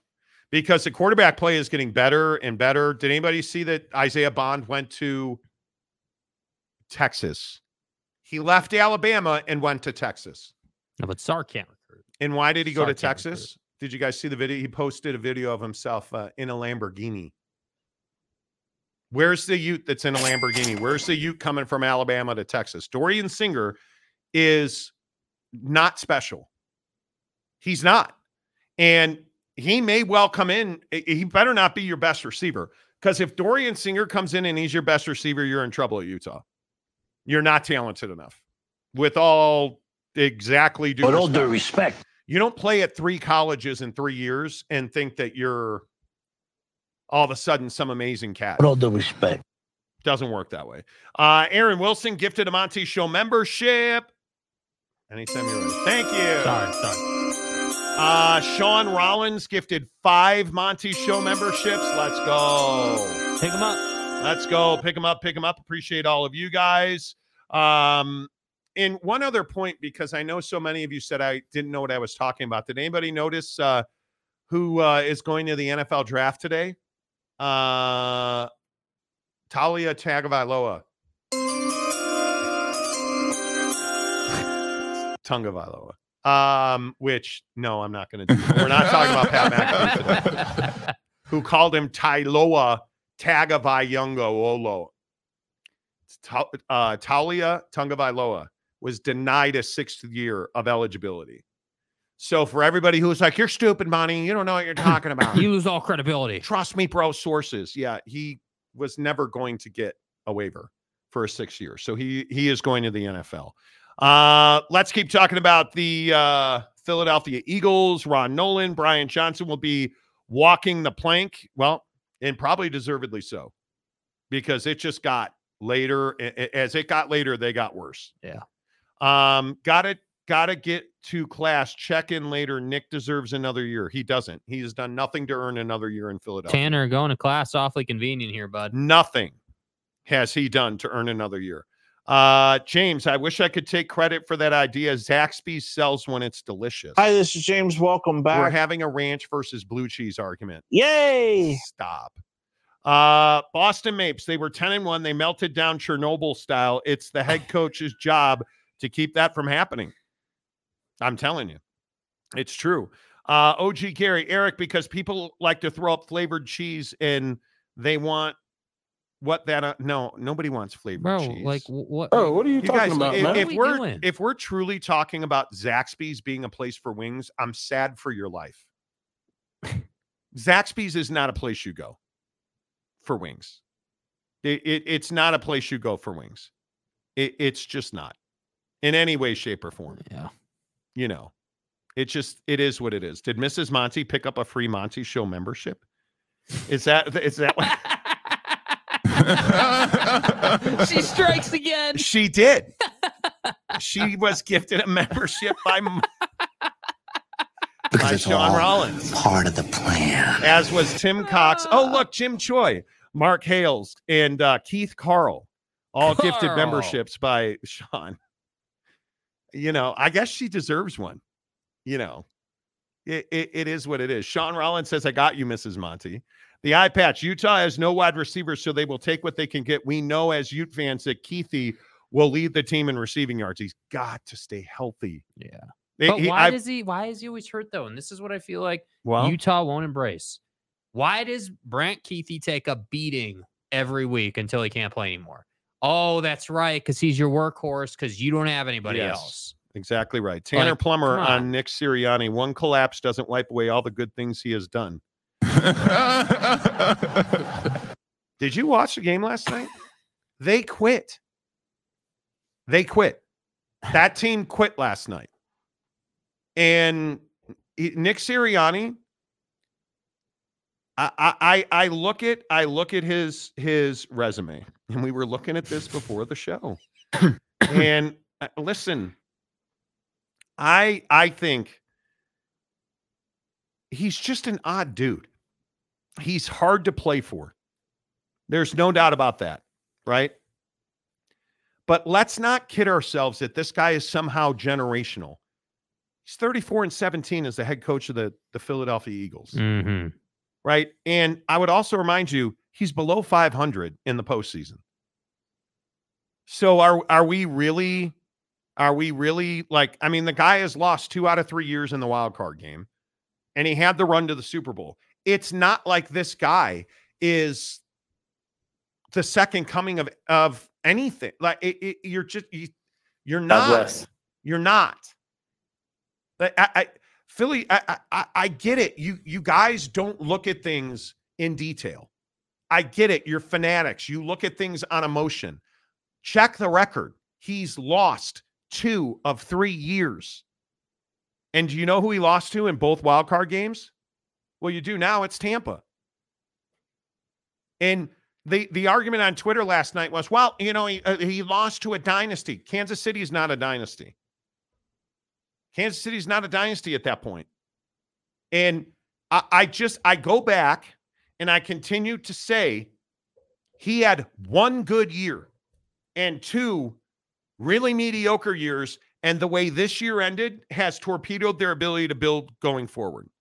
You have no ability to say that he is a guy that you, if you cannot trust Nick Sirianni to rebuild this team, he should not be here. Because you're going to completely rebuild this team. With their free agency and your cap situation, you're going to completely rebuild this team. Facts. You have an owner and a general manager who have provided you talent, and you completely tanked it. So his shit worked for one year. And this year, it, it he ran out. The wick is gone. Yeah. The candle's burned. You got to make a change. Period. Uh Shoude, how Colorado going to be hood next with all the coaches leaving to different places?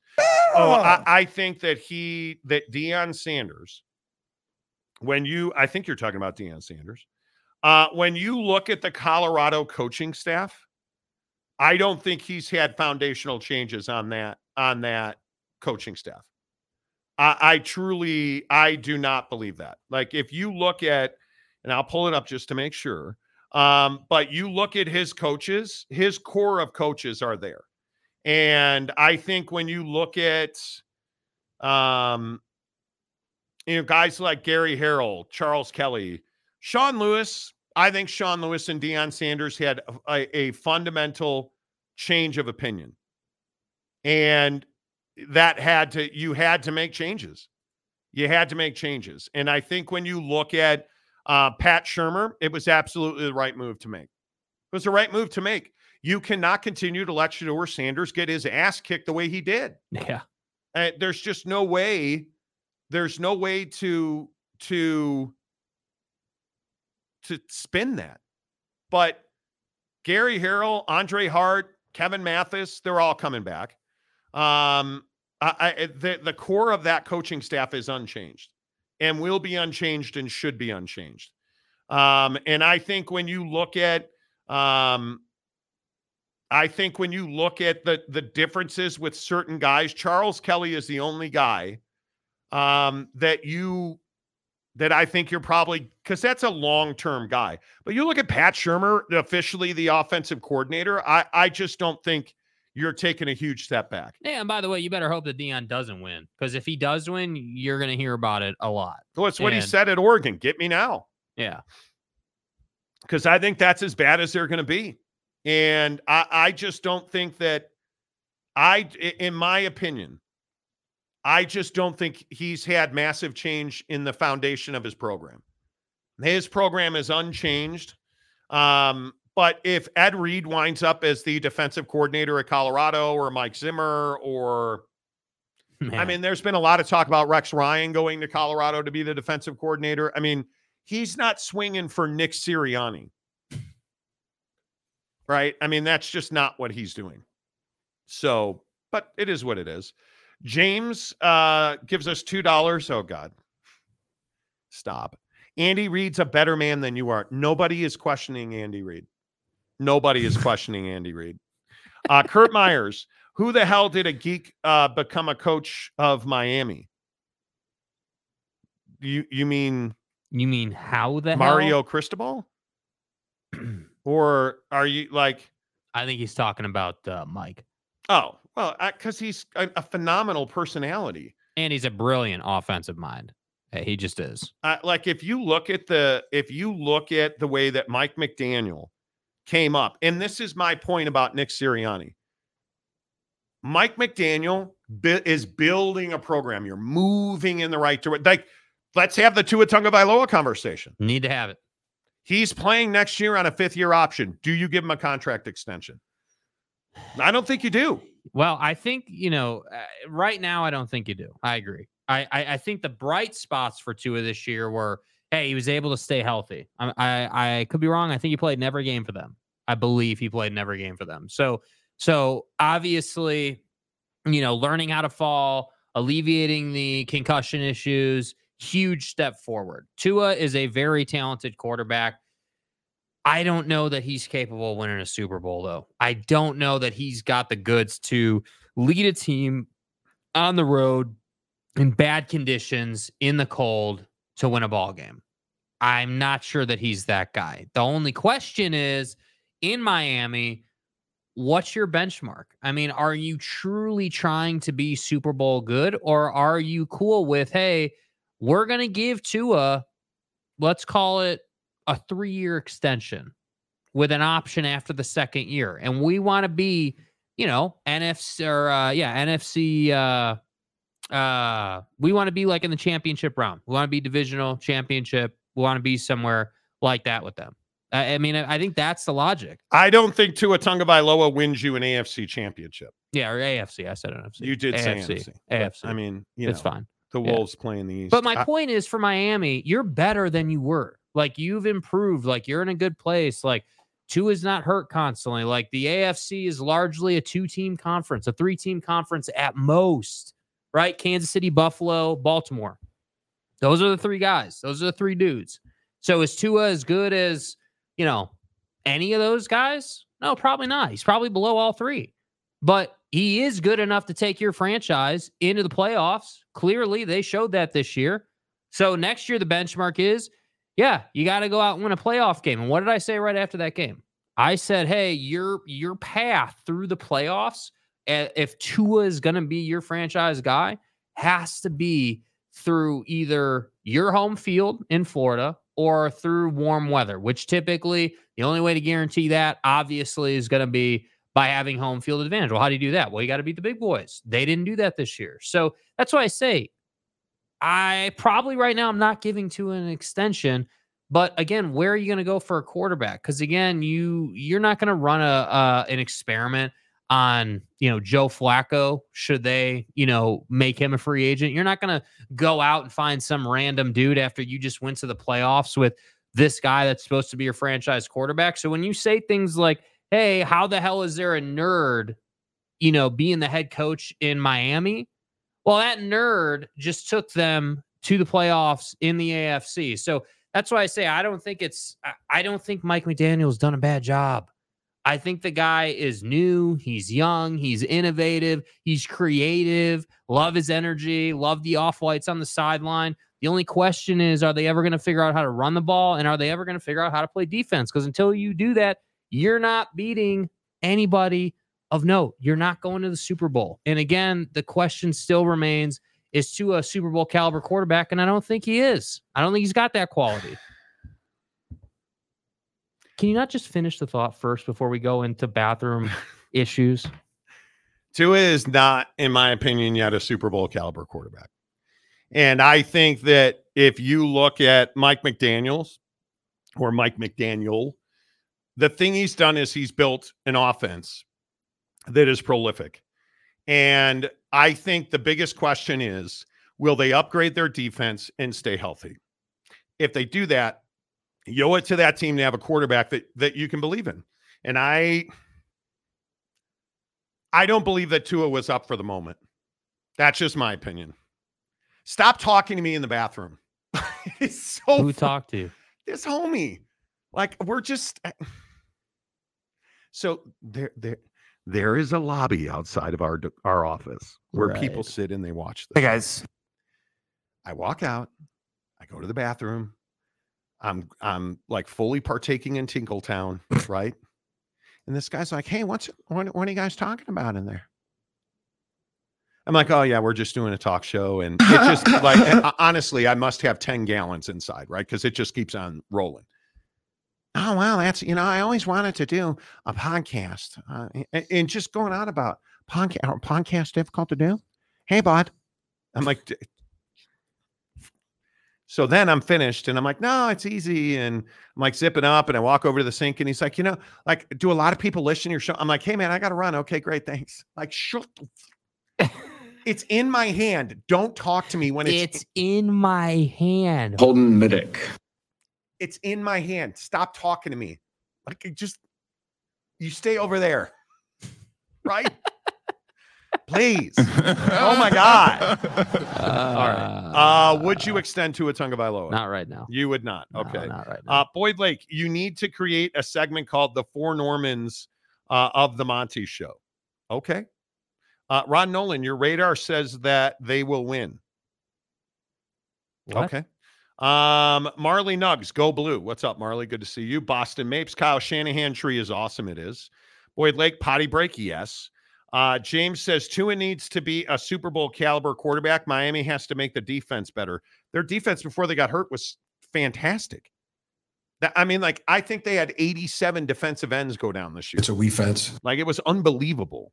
Their D line and and edge rushers were decimated. Even uh Van Ginkel then went down. But I mean, you had all these dudes that got hurt. Like I I I think that they are in a very good spot. Is it possible that they could ride the D? I mean, you know, that bite is never going to live down. Nope. Never going to live down. Nope. And I think that the impressive part about Miami is that they did not fold down the stretch like they had historically. And to finish 11 and 6, sixth in the AFC behind Cleveland, that was upstart, Kansas City, Buffalo, and Baltimore, I think is very good. And the unfortunate part is that roster, uh, I just, I don't know how you explain how their defense fell apart. Because if you look at guys like even, um, you know, Bradley Chubb, um, I, I mean, Andrew Van Ginkel, Jaelan Phillips having an unbelievable year and then tears his Achilles tendon. Like, how do you explain that? Um, and Xavier Howard and Jevon Holland and like all these guys limping around injured. But then you look at guys like Christian Wilkins and you look at Zach Sieler, like fantastic, absolutely fantastic. Their defensive line is, I, I think Christian Wilkins is one of the most underappreciated players in the country. And it, I think it's, I think it is absolutely their defense is not their biggest problem. Mhm. I think, I think they are going to have to figure out how to keep Tua upright. Yeah. That I would invest in offensive line. Cam Harrison, what's up? Cam, good to see you.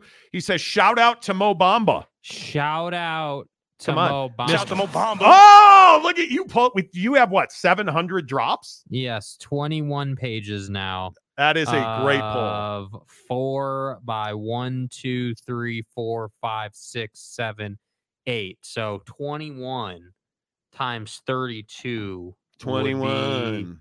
uh, 672. Right. Right. You know.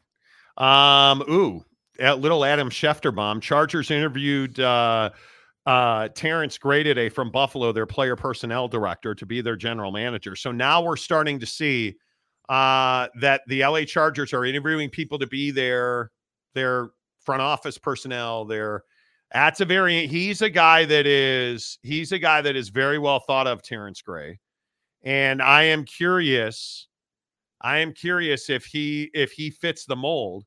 Um, obviously, he's a minority candidate, but he is a he is a very very very good personnel man. I thought he would get the Raider job. Um, Las Vegas would like to speak to him as well. Um, and I, but, again, they're also Adam Peters was absolutely thievery for Washington.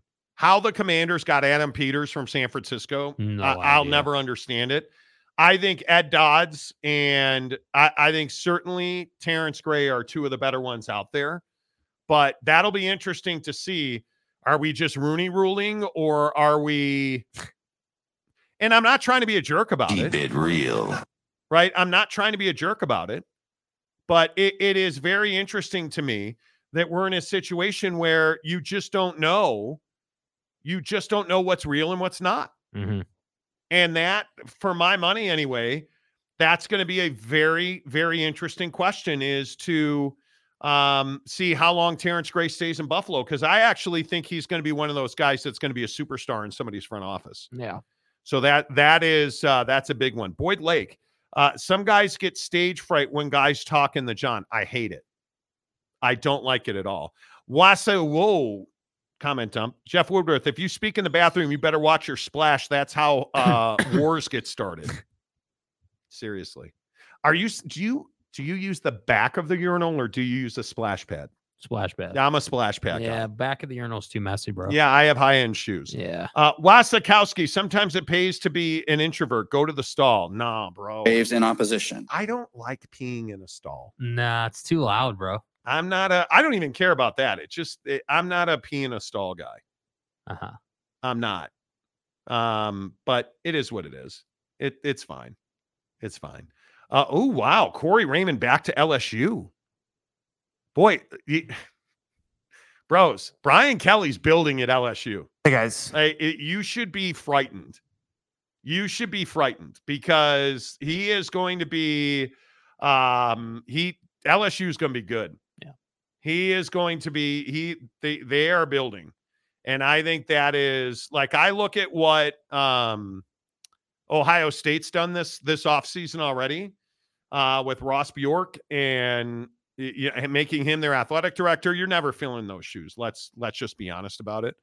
Um, but you look at you look at his resume, um, you know, with Ole Miss and Texas A&M and now Ohio State, or excuse me, the Ohio State. Uh huh. Um, you understand that these brands are the brands that they are because they fire Nick Siri- Sirianni. Yeah.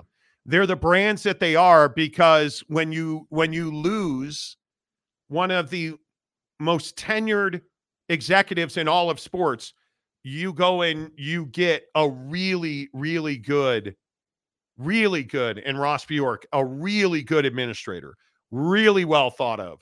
Um, I mean, he uh, he at one point I think was the youngest athletic director in the in college athletics. I love the hire, I do. So it's going to be very interesting to see. But I, I'm warning you now. LSU and Brian Kelly and that football team, they are building. They are, they are, I think everybody sees Saban retiring as an opportunity. Certainly. And I think it is. And I think Lane Kiffin trolling people and I think Brian Kelly hiring people and it's going to be very interesting to see exactly how all of this how all of this plays out in the SEC, but LSU is absolutely banging. Yeah. Absolutely banging. The Monty Show presented by the Advocates, theadvocates.com, the best injury attorneys in the business at the Advocates. And, and again, you guys, with what, what are we, January 16th? Um, I think it is 17 degrees outside right now in uh, Salt Lake City. Bro, are you? Is that a joke? Or are you being serious? No, I'm uh, I'm I'm being the the low tonight is 23. Um, Twenty-one. and it just depends on how you look at it, but 33 outside, excuse me. So we are just above uh, freezing in Salt Lake City. There's going to be accidents, car accidents, bicycle accidents, slips and falls. Uh, last winter, we saw amazing people riding through snowstorms on bicycles, right? Like crazy things happen. You have to be ready. You have to be ready when you get in a car accident, when you get hurt at work, when you slip and fall. You got to say to yourself, man, I got to call the advocates. Have it in your mind. If you've been in an accident, if you got hurt at work, zero cost to talk to an attorney. Zero. You're never going to reach into your pocket to work with the advocates. Chat with an attorney right now, live online, theadvocates.com, no matter where you are, theadvocates.com. Chat with an attorney. There's a button right in the middle of the page, and it won't cost you a dime. The best in the business are great partners at the advocates, theadvocates.com. Um, a couple other things in, in football I want to get to. Can we have a, a discussion about Mike Tomlin?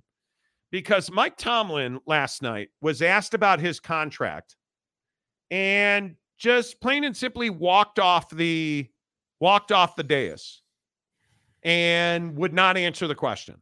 Ended the press conference. And then went into the locker room apparently and told his team that he'll be back in 2024. South Person, Tennessee.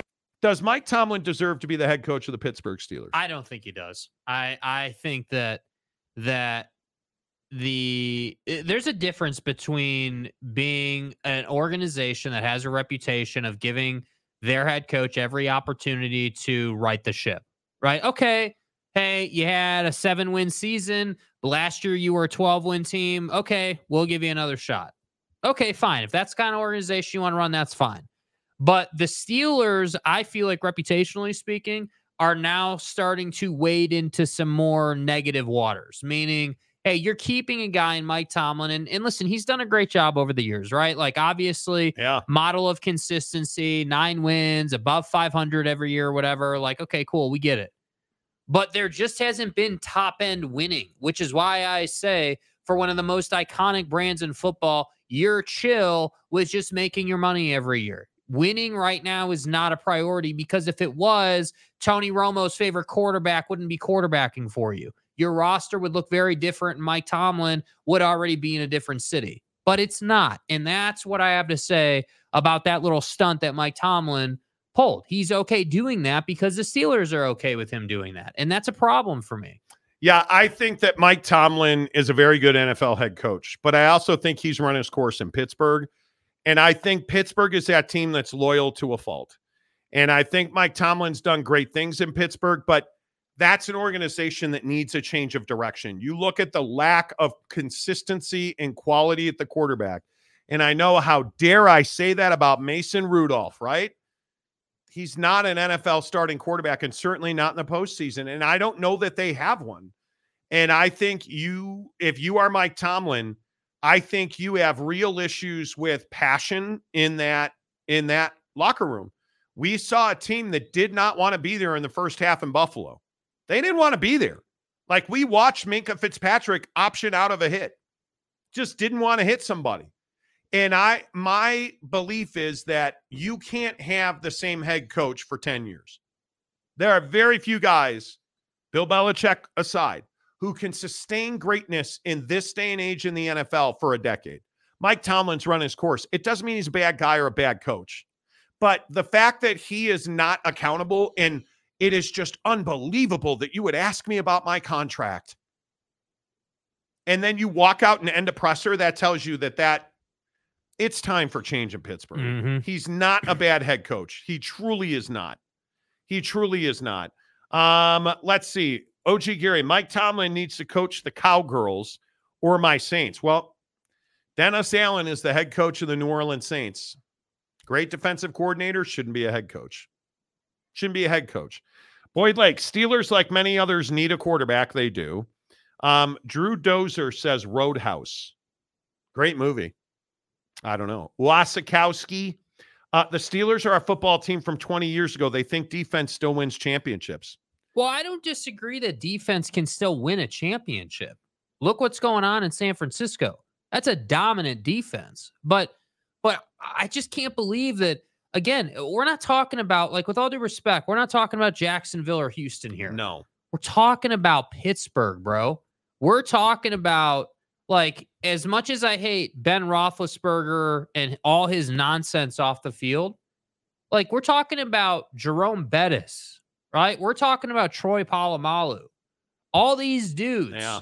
Like we've moved on from that era of Steelers football, and it's a shame because they have a loyal fan base. They are iconic.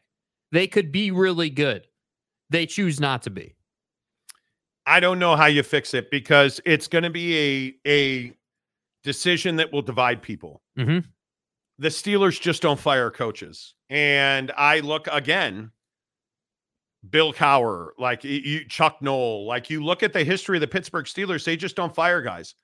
You need to make a change here, and I don't know how that happens. I I really don't know how that happens. Uh, truly, how do you fix that? I have no idea. Jeremy Severe, uh, Steelers need an offensive coach and a QB. NFL is an offensive league.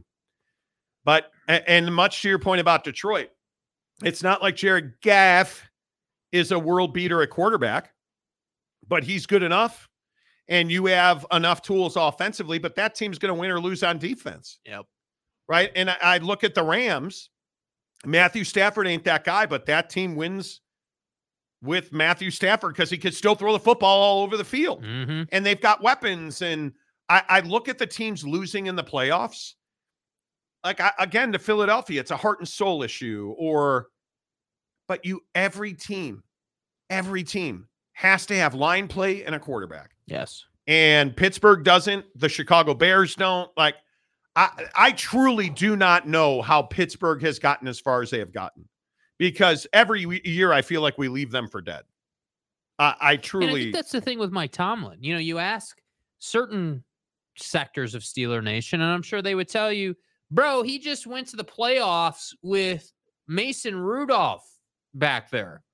Like, I mean, you, you have you don't have a quarterback and you went to the playoffs. Like, what would he do if he had, you know, Justin Herbert or like some franchise level guy? Like, so certain sectors of Steeler Nation advocate advocate for Mike in that way. Yeah. But but that's why I say it, it, it like while this whole thing where he walks off the dais and everything, there's people in the media saying, "Well, what would you expect him to say?" Uh, I'd expect him not to walk off the dais. I would expect him to say, "Yeah, you know what? This season didn't end the way we wanted it to, but I expect to be back." Because if you're willing to tell your players that, then you should be willing to say it to the media. I would expect him to say now's not the time to talk about me. The season just ended, you know, like we Okay. Yeah. we need like that's that's what I would expect. Um, just like Bill Belichick said. Uh, Yeah. like that's what I would expect. But Mike Tomlin, i- i- he's a guy that I think wins a lot of regular season games. He is a sub 500 postseason coach. And I think that Mike Tomlin, uh, and I, I know everybody knows this, Mike Tomlin won a Super Bowl in his second year as an NFL head coach. And the next year, what happened? He missed the playoffs. And he's missed the playoffs six years. And I, I get it. I get it. Right. But he's been to what? He's won the Super Bowl. He's been to another. And the guy just generally does not get out of the AFC wild card game. Mm-hmm. And when he does, it is he went to the AFC championship game. What year was that? Like 2016, I think it was. It other than that, it's been it's been the wild card the last five years. Yeah. I I, I just I don't know when when this became a league of mediocrity. That's the part that I don't I just can't get it. Owners are greedy, bro. They want one thing. And if that means they're mediocre, fine. Fine. Notice what happened in Houston. What happened in Houston? Oh, we stopped being competitive. So attendance got a little bit lighter and we stopped being relevant. So our profit went down. Yeah. And hey, you know, yeah, sure, we're still doing concerts and events at NRG, but it's not quite the same because our football team's not really all that good. Then you decided to go out and draft a, a guy that you thought you could turn into a franchise quarterback, and here we are. Yeah. Here we are. Yeah, I think that's takes. I think that is a really, really interesting situation with Mike Tomlin. Because I don't believe that Mike Tomlin's one of the best head coaches in the NFL. I don't. I I think I think the Andy Reids of the world. That's a that's an elite head coach. I think everybody wants to ride. Oh, Dan Campbell. Dan Campbell's not one of the best coaches in the NFL yet. Does he have a chance to be that? Sure, he does. I think, man, what would it take for Dan Campbell to be regarded as one of the best? He Super has to Bowl win a? Super Bowl. He's got to win a Super Bowl. I think because that's the bar. If you're John Harbaugh, if you're Andy Reid, um, Yeah. you know, if you are, is is Mike McCarthy in Dallas one of the best coaches in the NFL? I actually think I can make an argument that he is. 36 and 15 in the last three years. How many guys can say that? Let me ask Right? you this though. Sean And McVay comes to mind. Mike McCarthy's an interesting one because because we just talked about how Mike Tomlin's very mediocre in the in the playoffs. Not a, not a good coach in the playoffs. So where does that leave Mike McCarthy right now in Cowboys uh, fan Cowboy fan eyes? Because because that, that was I mean we talked all about the Eagles tough. today. Like the Cowboys, in my opinion, were just as embarrassing, and they had nothing to be. They don't have the excuse of hey we just didn't feel like it. Well, the the biggest issue is the guy hasn't won in the postseason. Um, he's a 500 postseason coach on the dot in his career, um, but he's one in three with the Cowboys, and that's not going to get it done. Um, the bottom line is he's 42 and 25 in the regular season in Dallas, and that's awfully hard to replicate. And the question is, if you fire him like you can replace Nick Sirianni in Philadelphia. I can replace Arthur Smith in Atlanta. I can replace these coaches that are getting fired. Yeah. Can you easily replace Mike McCarthy in Dallas? Can you easily easily replace Mike Tomlin in Pittsburgh? No, you can't. Man, M- Mike Tom- or uh, Mike McCarthy is a really interesting one to me because Yeah. because it's taken the Packers what three seasons now to kind of find their way, and Jordan Love was a huge question mark, and you know you you you have a young head coach there, like That's right. there was a lot of figuring out, if you will, that needed to be done, but now it's kind of hard to say, yeah, that's a nice story, and I hate the Packers. I'm a Bears fan. I hate the Packers. That's a nice story. So I don't know. I think Mike McCarthy's a really, really solid head coach. No question Mm. about it. I just oof, I wouldn't fire Mike McCarthy. And if you can get Belichick, okay. But I can't fire Mike McCarthy. Yeah, I don't think I'm firing him for anybody else. That's tough, dude. That's tough. That is really tough. Uh, Boyd Lake, give the reporter courtesy of an answer. It wasn't asked in any sort of negative tone. Maybe it was a tough question, but them are the breaks. Yeah, when you lose games, that's the question you're going to get asked. Yeah, my first reaction to that was I felt like it was a bit childish. I, I really did. Like I understand it's heat of the moment and everything, but but you're the head coach. Like a player, Yes. okay. Hey, TJ Watt, okay, chill, dude. I get it. You just lost. You're pissed off. Totally understand. But Mike Tomlin, hey, dude, you're the face of the franchise in terms of, you know, uh, the front office and non-player folks. You need to answer That's that right. question. You need to answer that question. That's just like I just you can't get around that. Couple more. Uh, Mr. Downtown, the Bears and Jets would sign up for Tomlin today. Oh my God. Are you if Mike Tomlin's available, you're hiring him. If you're the Bears. There's no doubt about it. Bailey Dietrich, Kevin Stefanski. Well, Is he one of the best coaches in the NFL? No. But he did a hell of a job in Cleveland this year. And when you handed him the washcloth, I don't I don't think you knew what to expect. And I think Stefanski's a guy that deserves a lot of credit for persevering through that.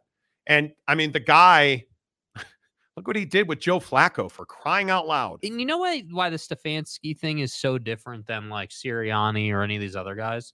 Stefanski's only failure is that Flacco just could not get the job done for him. That's his only failure. He coached this team so far.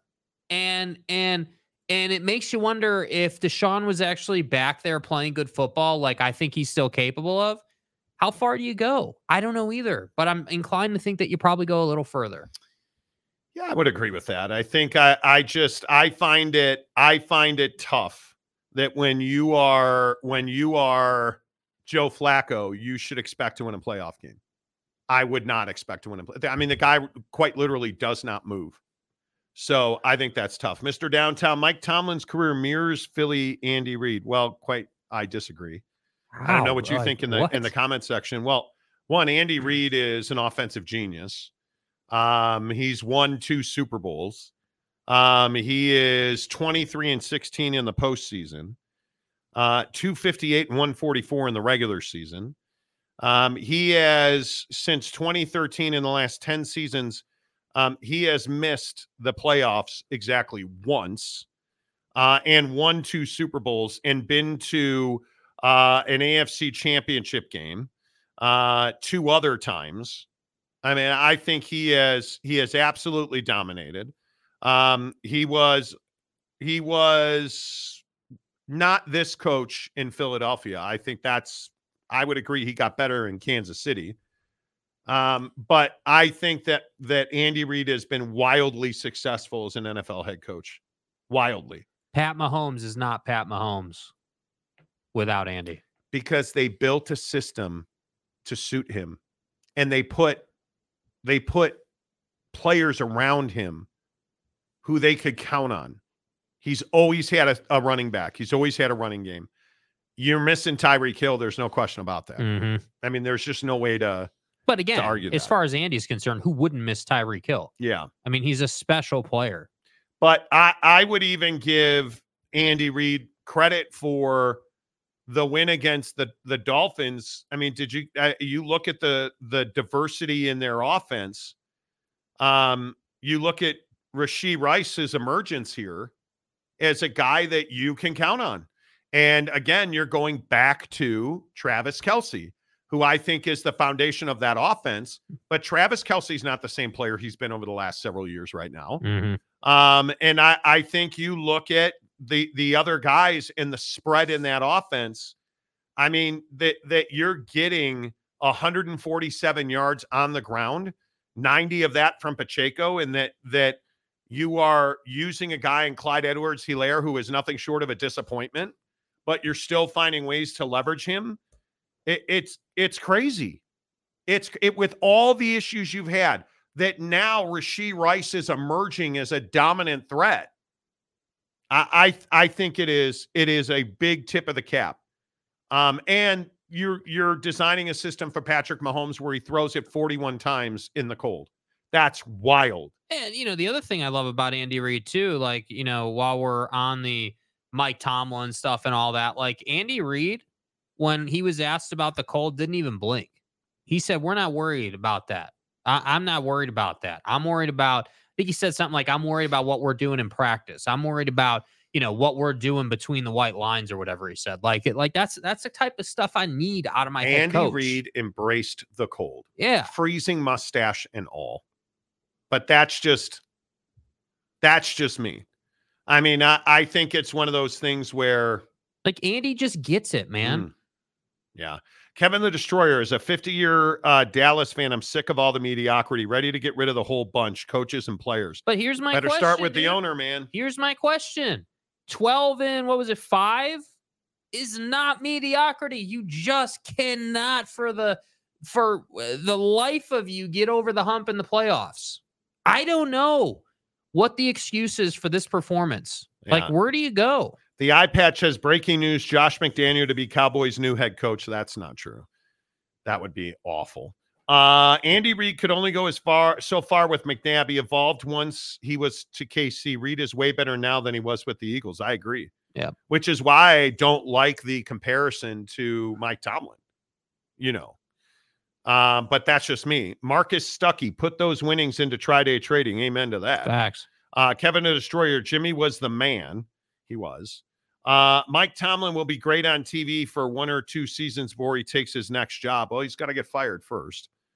Um, I don't know. You know what? I, I think it. I just think it's a very interesting conversation, and I think it's.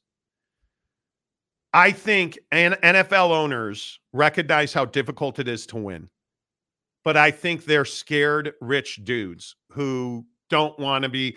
I, do you want to be the guy that fires Mike Tomlin? No, but I will be. I don't want to be.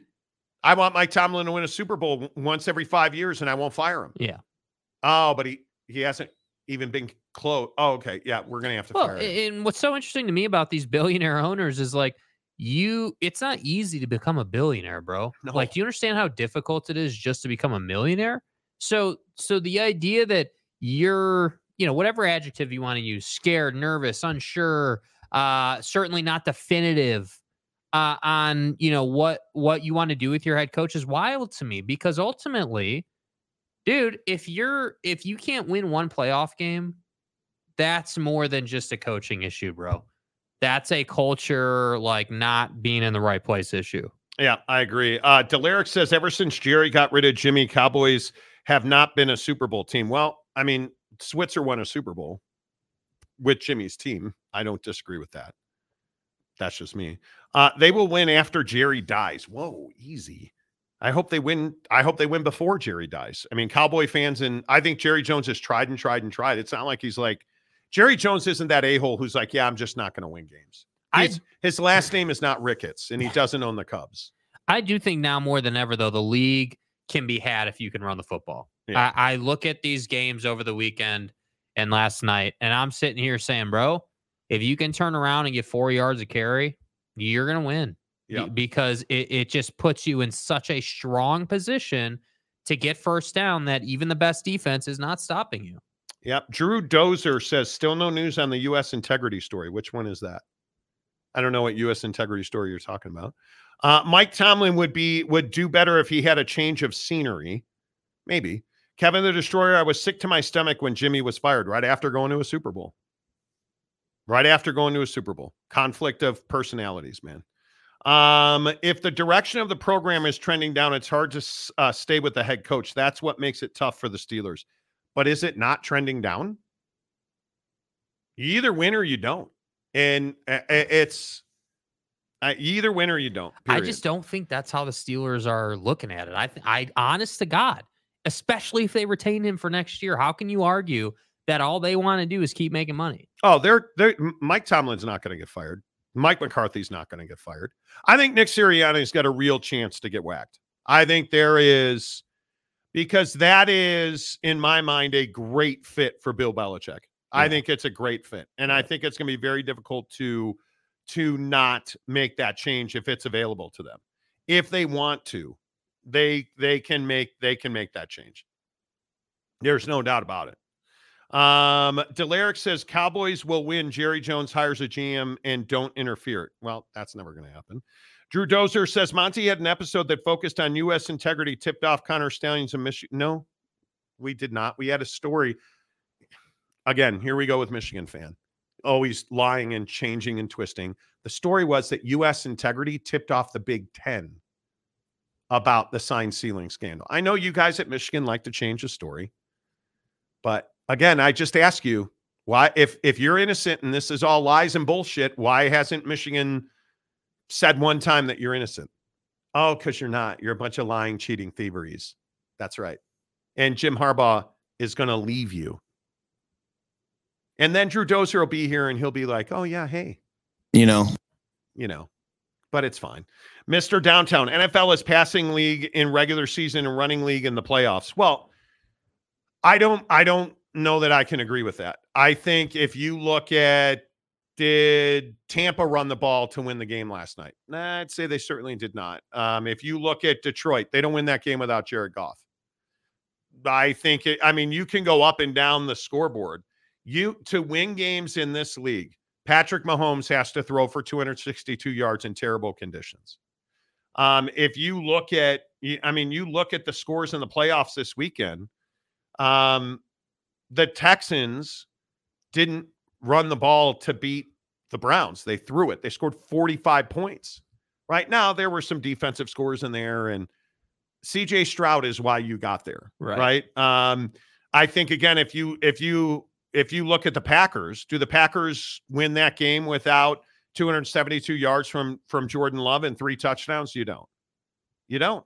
I, I, I just think that I, I agree with all that. You got to have a guy that can deliver the football. And we're about to find out with Lamar, right? Lamar's improved a lot with his throwing, but let's see what it is in the playoffs, right?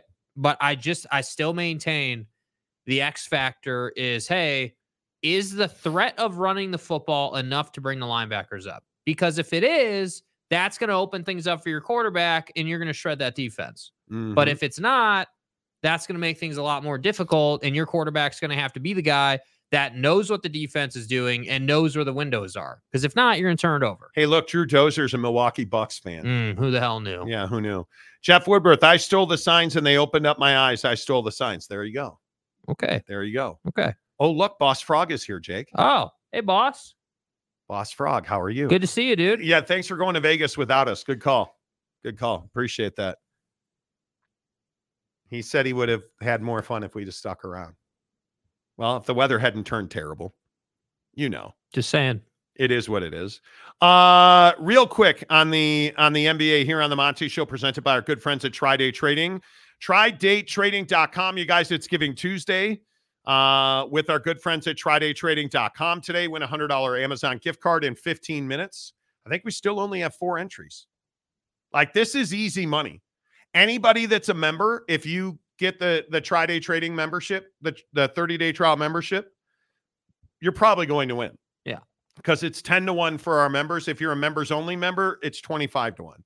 TryDayTrading.com slash Monty. You make a $10 charitable donation. Sign up for their 30-day trial membership, which has no obligation at the end. Uh, we will in I think you have about 15 more minutes. We'll give away an Amazon gift card coming up uh, right here on the Monty Show. Uh, Boyd Lake. So is there even a small chance Puka gets a sniff? Uh, I, I don't think so. He could. He he could, but I think it's really the Sean McVay factor Is Sean McVay one of the best coaches in the NFL? Yeah. I How can you say he's not after what he did with the Rams this year? Yeah. This That's was a hell of a coaching year. Yeah. But I, I just don't know how do you how do you not give it to CJ Stroud? Right? I mean, Oh, we're talking about rookie of the year. rookie of the year. Um like I think that's going to be really Yeah, I think that's a super compelling thing. I, I I think CJ Stroud shocked everybody, but so did Puka. I mean, there's no way to know. You know, I think the difference is is that CJ Stroud has the ball every single play, and it, it's on him to help his team win. Whereas like Puka needs someone to deliver him the ball. Now he made those plays, he made the catches, Yeah. absolutely. But when you're talking about like rookie of the year and who's more impactful, it's hard to say CJ is not more impactful. well, and it's a quarterback league. I think we all would yeah, agree with that. It's a quarterback league. Um, but I think if you look at the the nominees, I mean CJ Stroud or Devon Achane, CJ Stroud. Uh Bijan Robinson, CJ Stroud. Uh Sam Laporta. CJ Stroud. I think Laporta was amazing. yeah. Uh Jahmyr Gibbs, mm, CJ Stroud. Puka Nacua. I'm telling you, it's a super tight It's road really between tough, those dude. two. Really tough. And I think that CJ Stroud wins it because it's a quarterback league. You know, and if you're a Puka guy, like if you're the guy that's advocating for Puka, your argument should be, hey, dude, he just put up all those numbers on a team that has Cooper Kupp, like has big time. Now, Cooper had some injuries, okay, but you know, big time wide receivers. That should be your argument, in my opinion. Yeah, totally agree. Absolutely, totally agree. Um, Woodworth says, nah, Boyd, Stroud's got that on lock. Uh, he broke a rookie playoff record. I know Stroud is playing well, but records uh, matter. Well, and they lost. I think you have to keep that in mind. I mean, the the Texans are undoubtedly one of the best stories in the NFL. Yeah, they're a sweetheart of the league and, this year. and the city of Houston is thirsty. And I think what the Texans have done, no matter what you think of Cal McNair, the tech, what the Texans have done, I, I mean, is nothing short of sensational. And I think you look at you look at the build in that organization, and from the head coach being a fantastic hire, CJ Stroud, uh, I- I mean, just the whole program. They're much better defensively. They're much more sound defensively. Like all everything, it's just a great story. And I think CJ Stroud was a guy that a lot of people thought was going to struggle, and he just hasn't. And I think he's, I think he's, and maybe barely, but he is a better story than Puka Nacua because I think playing quarterback in this league is just so damn difficult. Mhm. I think it is so difficult. Uh, Jeff Woodworth had a fabulous year, though, Boyd. Oh, Puka absolutely did. Boss Frog, oh shit, here we go. Quick getaway for the lady's birthday and cashing a ticket. Yeah, I'm just busting balls. Um, the boss also says Kevin Cow's game was absolutely brutal to watch. It was terrible. The the Dallas Cowboys were, oh my God. Um, Jeff Woodworth, the city of Houston is thirsty. That's why they're called the Cougars.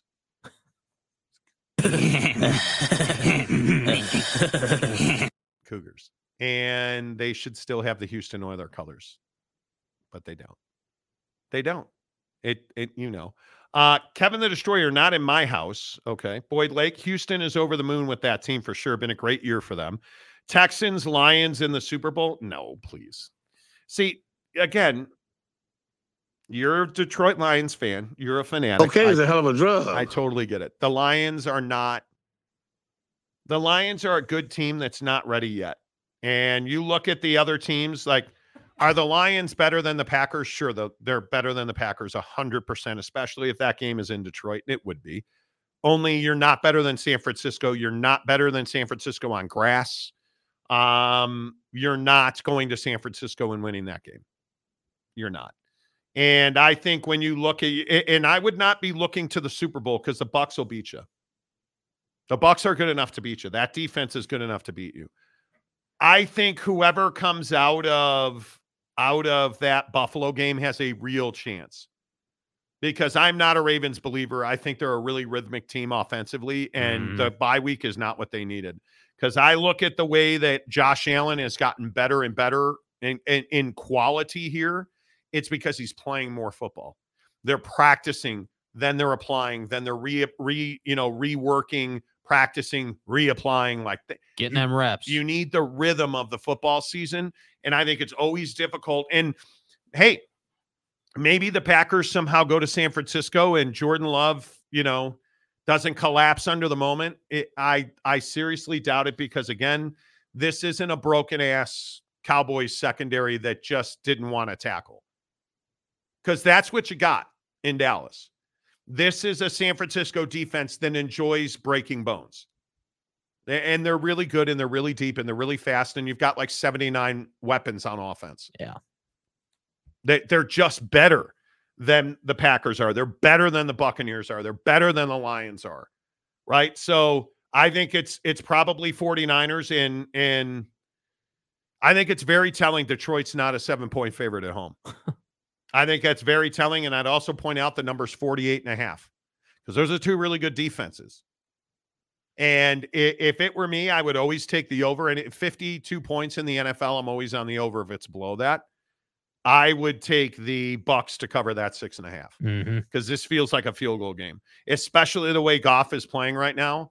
Um, the physicality that's in that running game, um, I think in Detroit keeps this a. Uh, you're going to have fewer possessions. You've got to turn Baker Mayfield over. It, it it is as simple as that. You cannot allow him to throw hail marys that are easy touchdown catches like he did last night. You you cannot do that. The thing that worries you is like, are you going to cover or are you going to stop the run? Because if you're going to give up explosive plays, and Detroit has got to stop giving up explosive plays. Yeah. Like I, I, I look at the, I look at the way that that the Rams almost won that game. It's explosive plays on the outside. Detroit's not Super Bowl ready. Well, and if you're Detroit, are you not trying to get physical with Baker? That was the one thing I was really surprised about uh, in that game. Is it, it just seemed like Philly wasn't really prioritizing getting to Baker. That's what I would be doing because the guy is clearly playing hurt. And give him credit, playing his ass off hurt, but he's playing hurt.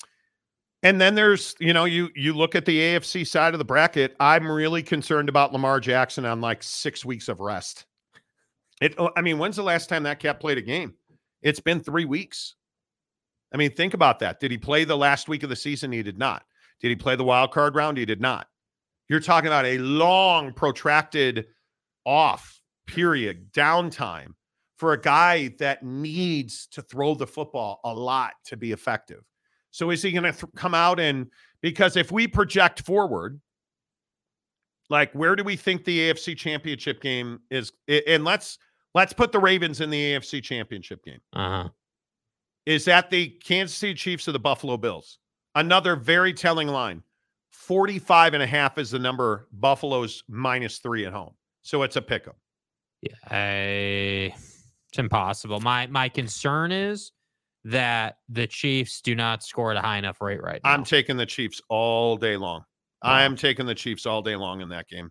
I don't trust Josh Allen. I don't trust that defense. How do you trust the wide receivers for Kansas City? Because now we've seen it. Because now Rashee Rice is not an accident. Mm. And I think that that Buffalo has some losses on the defensive side of the ball. And uh, how do you explain that Dawson Knox drop? I that's yeah. I, there's no explain. That's what but worries me. again, again, to that end though, right? And I and yeah, sure, the Chiefs is probably the way you should go here. How do you explain the Travis Kelce drop? Like, Yeah, but Travis Kelce is a, a big game guy. Yeah, I can I, I can explain it simply. The ball was very hard. He uh, okay, it's Travis Kelce. I can give him the benefit of the doubt. mhm. Dawson Knox had a first down in his hands and just straight dropped it. That's concerning. That's concerning. Now, Josh Allen was very good in that game. But if I look at uh, like if you are the Kansas City Chiefs, are you telling me that Isaiah Pacheco and Rashee Rice is an easy answer for Buffalo? I don't think that it's going to be. And I think Travis Kelce is going to have room in the middle of the field. well, and that Kansas City defense is is very good. I I think that the way that they when you get six pass defenses and you only give up a touchdown against the best offense in the NFL, it tells me you're playing at a very high level. Yeah. And I also look at the two sacks against Tua. They don't have to get to you and sack you to win the game, but they're going to take you off your spot. And my biggest question is if Josh Allen is under pressure, can they contain him enough? Because I think that big 52 yard, I think it was touchdown run that Josh had yesterday, broke their backs. You're not getting that on Kansas City's secondary.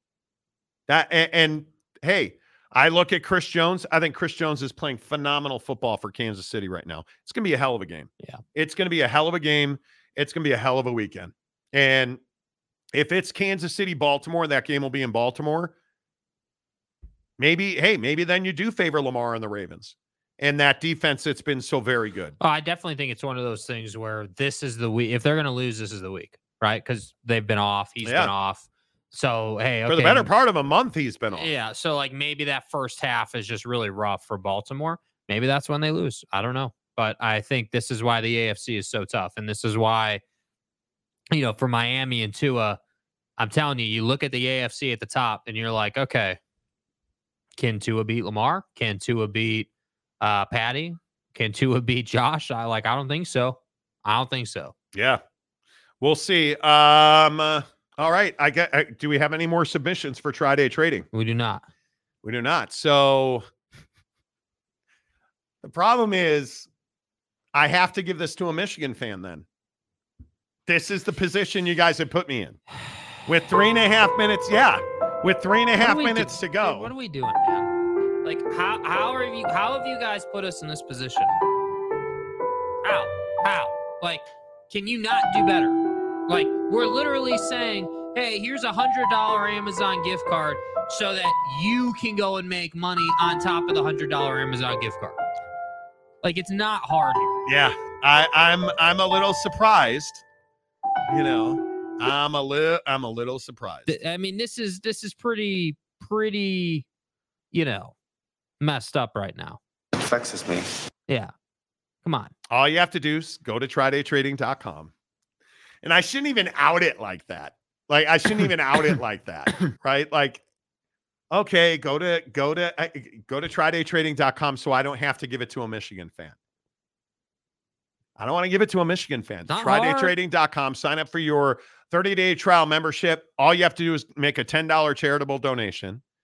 And if you're a member of the show, you get 10 to 1 entries. Currently, all four of the entrants are not members of the show, not even regular commenters No. on the show. No, they uh, just see an opportunity, unlike those of you who are members only content people who could easily win this. That's what I'm saying. Like we're trying to give it to you, but you got to hold up your end of the bargain. That's what I'm saying. TryDayTrading.com slash Monty. Sign up for a 30 day trial membership, and you're probably going to win a $100 Amazon gift Like this card. is not difficult, my man. I'll give you five more minutes till 535. Just take a flyer on it, dude. like take a flyer. It's not. I promise. Like again, it's what you said. There's a reason our record with folks who do try day trading is undefeated. Every single person that we've put through the program has stayed and made money on try day. There's a reason. Go do it. Yeah, I don't want it, but hey, it's fine. It's fine. I don't mind giving it to the the good people at you know at, at that are Michigan fans. I I mean, they're they're they're they're good people. What are you saying? I don't want to give it to a Michigan fan. Yeah. That's what I'm saying. Sign That's what I'm guy. saying. Barry wants to know if I already have a Tryday account, can I still win? You can't. New signups only.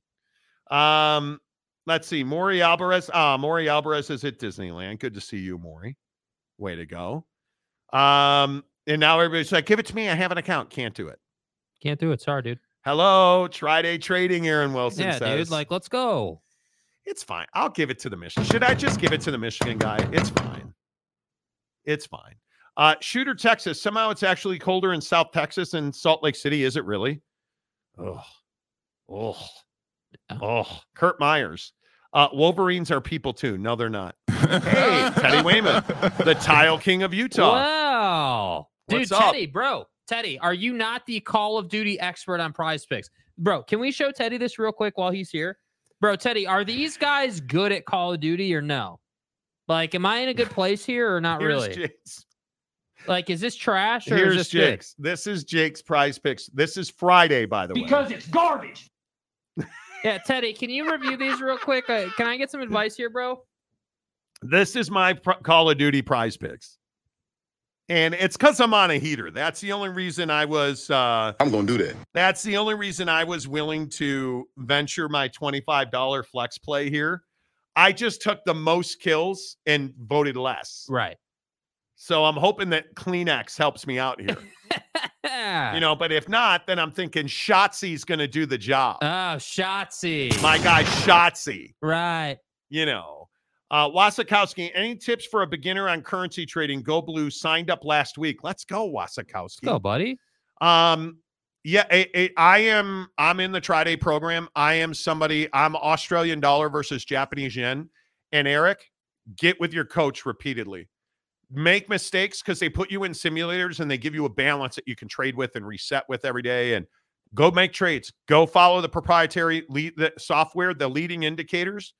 I when I first started, everything had to be pointing up, and I get home around seven o'clock Mountain Time, so I'm always working the Australian dollar versus the Japanese yen, and I love it. I love it. That that's the advice I would give you, Teddy Wayman. I'm not sure on those. I don't like taking less on them, but hey, you never know. Great. Where were you Yeah. three thanks, hours dude. ago? Thanks, bro. Where were you three what? hours Too- ago? Too, busy laying tile. It's like you lay tile for a living or something, dude. Or pipe. Um, Yeah. How's uh how's, Everybody's- how are the maps and Draper looking, bud? everybody says we should just give it to the Michigan fan. Okay. Dude, why? Why why do what did we do, bro? I don't know. What did we do to deserve this? Uh, Teddy Wayman, Monty, why haven't the Bears tried to interview Bill? Teddy, Teddy, if I knew that, I would also be DMing you the winning lottery numbers for tomorrow night. Um, Um, because it's the fucking Bears, Teddy. yeah, I'm not talking about that. We don't win games. We don't try to improve Yeah, we're not making any changes. We're Taylor Swift. We're just going to look like aliens for the rest of our lives. Yeah, we're really focused on Philadelphia right That's now. That's who we are. We're on to Cincinnati. Yeah, we don't. Bill, Yeah, we're focused on the Jets today. Bill. Uh, they just are hoping Sirianni gets fired so they can interview him and downgrade Eberflus. Get out of my way, dude. right? Like that's what it is. you know, come on. I wish that they had fired the Flus and hired because there were a lot of people who thought, hey, they're going to fire Eberflus and they're going to trade Justin Fields. They're going to hire Lincoln Riley and draft Caleb Williams. nah. Nope. And I don't think they can trade Caleb Williams. That's just my opinion. I don't think they're going to trade him. I think they're going to ride with that. And the the biggest question I have is it's going to be really difficult to get one of the top flight offensive coordinator candidates to take that job in Chicago because they fired Luke Getsy because you're on a one year deal. Oh, you mean uh, they're not going to trade Justin Fields? No. What Yeah. did I say? Caleb Williams. Oh, I'm sorry. Yeah, Justin Fields. They're not going to trade Justin Fields. Yeah. They're going to trade the first round, Well, the if you're first pick. in keeping, my dude, if you're keeping the Flucinator, you're not trading Justin Fields. You're well, yeah, doing that. Teddy, even Vrabel. I would love Vrabel in Chicago. Yeah. Right? It, it- it's brutal. Uh, RJC Man says, Good night, boys. Sleep well. All right. I guess we're going to give it to Ronald Aubrey. Terrible. Congratulations, Ronald Aubrey. bullshit. Ronald Aubrey wins the Try Day trading uh, or wins a $100 Amazon gift card. DM Jake, Ronald just- Aubrey. Should we just end the show now? Like, I, I, I, like, is this even our show anymore? Like, we just, we just rewarded a signed Steeler guy supporter because the homies wouldn't do what we needed them to do. Dumb fuck. Yeah, seriously, I'm, I'm the idiot. I get it. I get it. I'm the idiot now. I understand. It's terrible, Ronald dude. Aubrey. See, and you're even wearing Michigan blue today. That's what it is. Sh- Um, who am I? Sherrone Moore? You need, bro. Can you start? We just cry a little bit, and then that'll no. kind of set the mood. And Ronald Aubrey, Dearborn, Michigan. Congratulations. Uh, you've won a $100 Amazon gift card. DM Jake, SLC Jake, SLC Jake. Ronald won a gift card. Yay. Kurt Myers, way to go, Ronald. Shooter, whoa. Uh, sign stealer guy always wins. Shooter, Texas. Try day trading. I love day trading in the futures. I do too. I love it. Yeah. Uh, I promised my better half that I would buy tacos on the way home. So did you? It's Taco Tuesday. Uh, Aaron Wilson, 4 and 0. Okay. Uh, cheat to win. Exactly right. Oh yeah, Grokok's uh, 10th burner account. All right. Uh, non sports stories of the day, as always, brought to you by Bucked Up. Bucked Up. The first person to DM Jake a picture or some kind of bucked up something wins a wins a $25 Amazon gift card. Better hurry up. Better hurry up. I can't just give away something to a Michigan fan and we can't end the show that way, dude. I It feels can't. dirty, it feels bro. dirty to me. Yeah. I, I knew today would be shitty. I feel like a Perkins waitress when I just give it to a Michigan fan. I can't to Tiger He he used his driver. All right. a hole in one or two. I, it- you know, it is what it is. Uh, DM Jake, SLC Jake, SLC Jake. Hey, Jake, get bucked up. Exactly right. Taco Tuesday. How about taco every day? Uh, seriously. Seriously. Okay, now real quick, real quick. Mhm. Joel Embiid and Nikola Jokic are about to start. So so what do you have again on this game? Here are my prize picks. Just real quick. prizepicks.com. Um, get some uh prizepicks.com, use a promo code Monty. Let's play prize picks together. Here are my prize picks for tonight.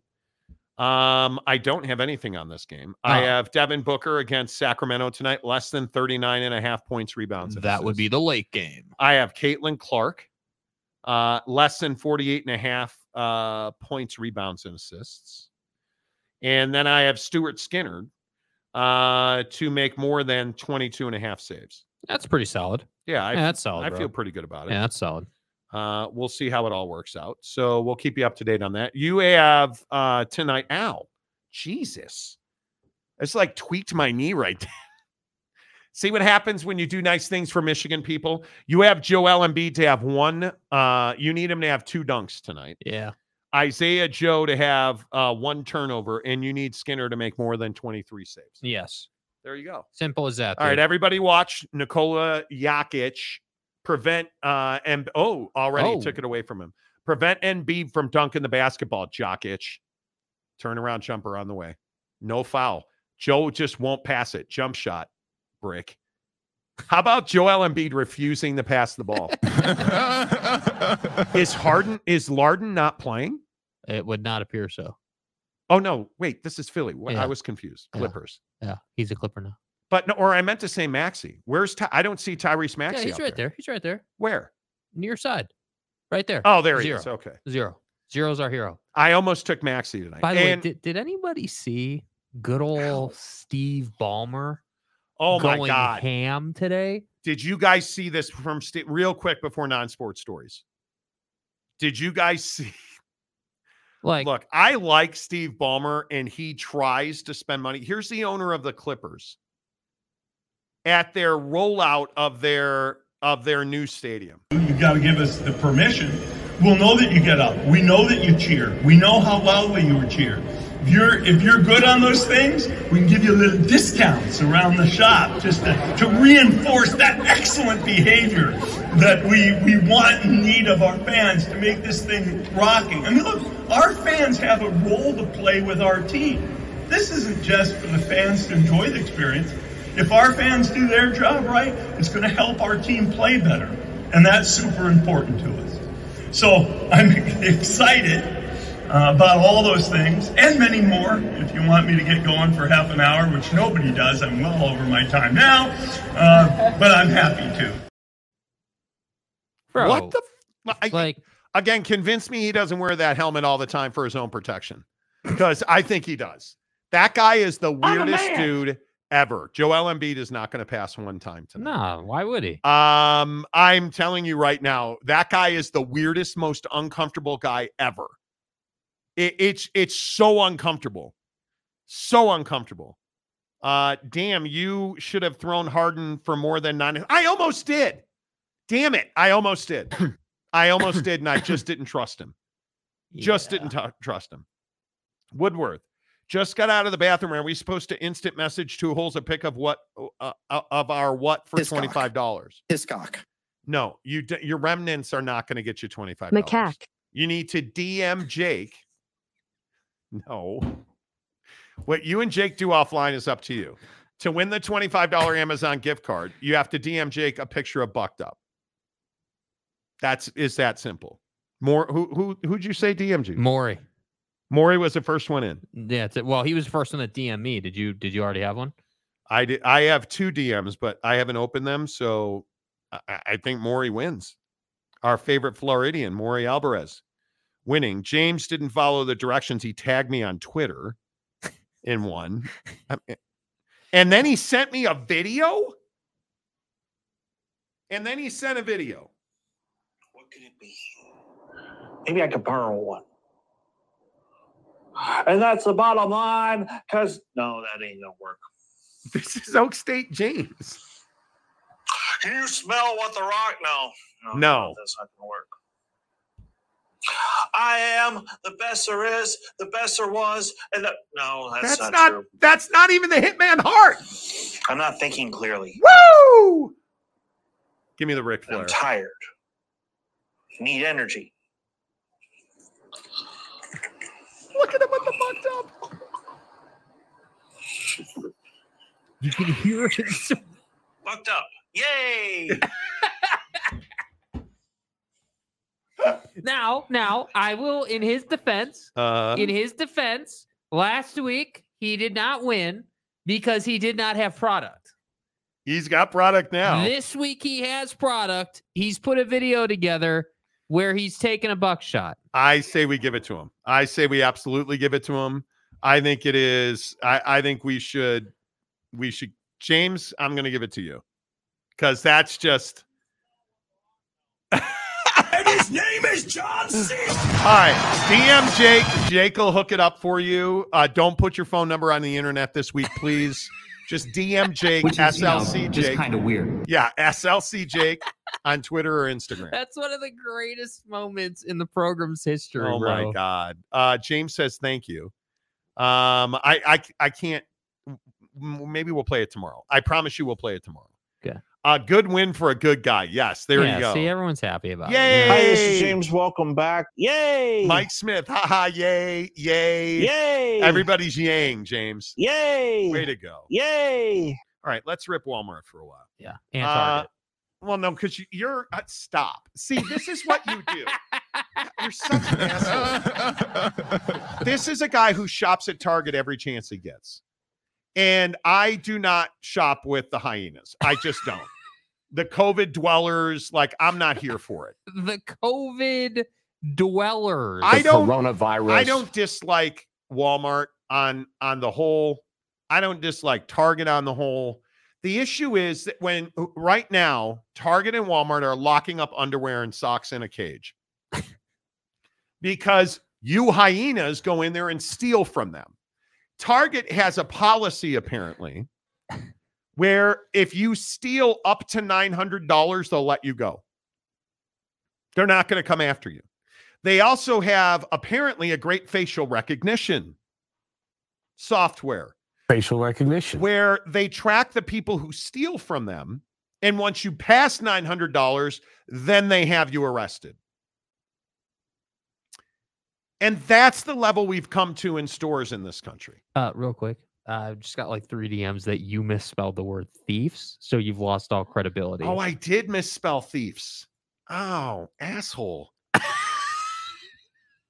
How Better send that? those refunds. That's an autocorrect. Freaking autocorrect. That's an autocorrect. Okay, so I have to say, you put Target and Walmart in a position where they have to lock up underwear and socks. This is not a good look for the public, dude. I'm telling you now, this is why I don't go to Target or Walmart.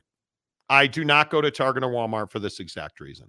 Yeah, you know, I I it used to be that okay, electronics, you understand it, like okay, an iPod, pad, phone, whatever, Mac, like you know, Android piece of garbage, whatever. All the tech is locked up. We get it. We get it. Like that's got to be. But we're, We're talking about up drawers. boxers and uh, and socks, bro. Like like I understand it's not great times right now, but are we really that like that tough a spot right now where we can't afford five dollar boxers? Yeah, I don't think it's an afford thing.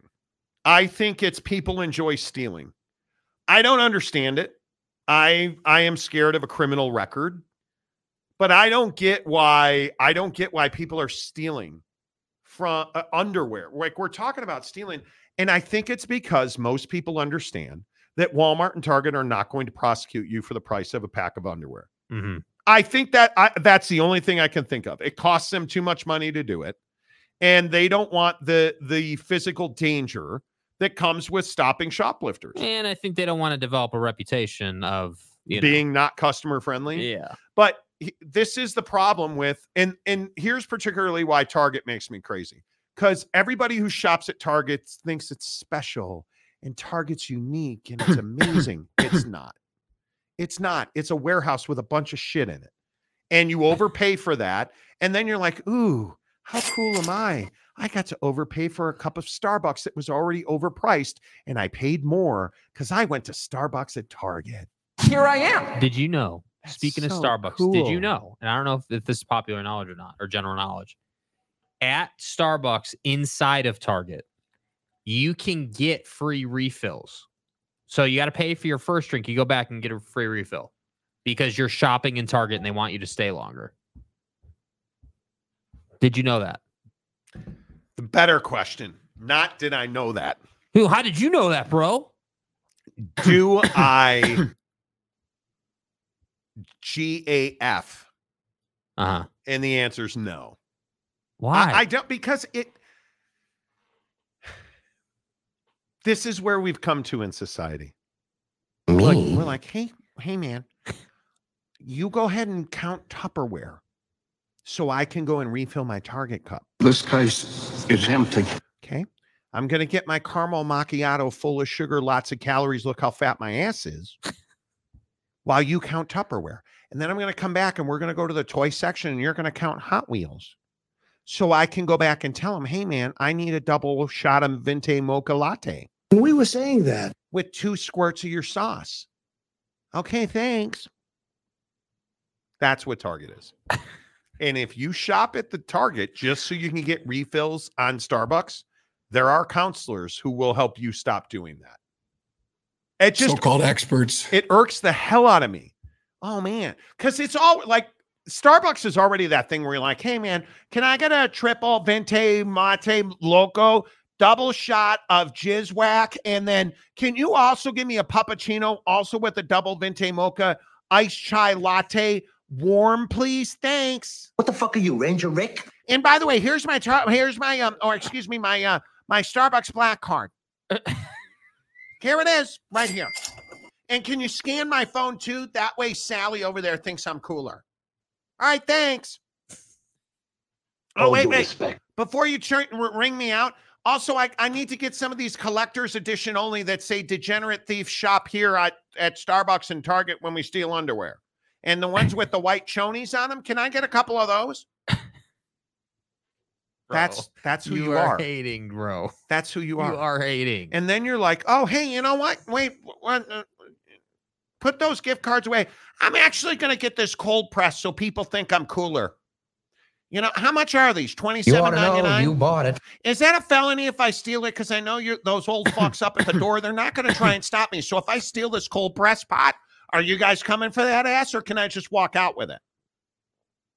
Okay, cool. Because Sally over there at my hula class, we were we were walking down by the river walk, and she was telling me how cool her cold press is.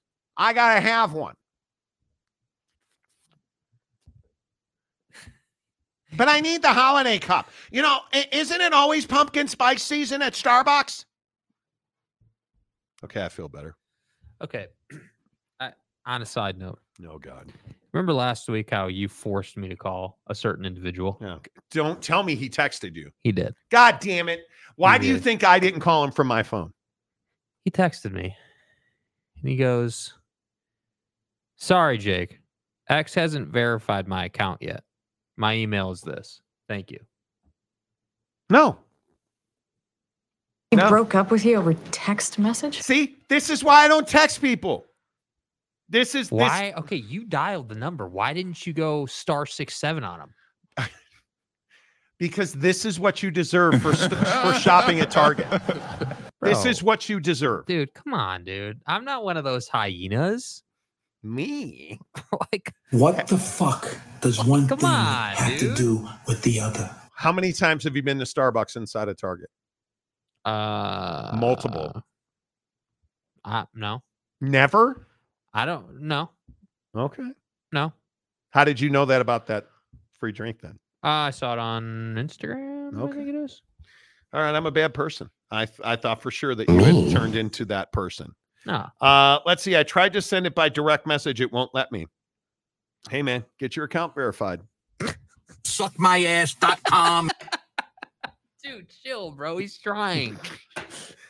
You know, uh, Jake, break up with him via text. It's what you do best. Teddy Wayman, Starbucks sucks. Thank you. Teddy, are you a coffee guy? Like, are No, in the comment he section? Are is you a guys? cigarette and Budweiser guy. yeah, I know, but like Teddy, you better not be a coffee. yeah, guy. like, are you a coffee guy? Like, you seem like a hardcore coffee guy. Like, you're not a Starbucks no, guy. He Teddy's that guy like- that Teddy's that guy that drinks Reign energy drinks. That's who Teddy is. That's who you're going. That's home who with. you're going home with. What are you, nuts? Nobody drinks Reign energy drinks. No, Teddy seems like uh, because you know Teddy's got the beard and everything. So in order to keep that that shtick happening, you're you're a black. he iced shaved his beard. guy. He doesn't have a beard Yeah, anymore. but it's been so long since he shaved it. I'm assuming he grew it back. Okay. No, did you? he's a Reign energy. Come on. That's a great poll. That's a great poll. Uh, Mr. Downtown, I'm not a coffee guy. I'm a bucked up energy kind of guy. Damn right. That's right. See, see. Damn right. Thank you. Am I wrong for hating on coffee order people? No, I think there's definitely a kind of a toxic culture with Starbucks. Teddy Wayman. Play the sad music of the funeral. Oh, music. Uh, Teddy Wayman, I drink coffee if I'm the one that makes it. It's got to be dark as hell. I'm Teddy Wayman. I like it dark as hell.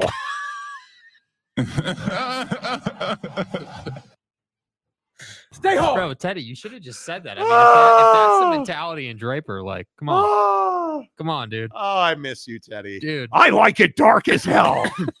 I'm in the dark drinking my Reign energy. What are you, Aaron Rodgers? Reign energy drink. Ayahuasca flavor. Oh my, and Teddy, where were you yesterday when I was trying to defend is cold A- plunges? Aaron right now? Oh my god! Oh no, he's not Brandon. Teddy is a White Claw guy from from them Draper. Yeah, I've been immunized.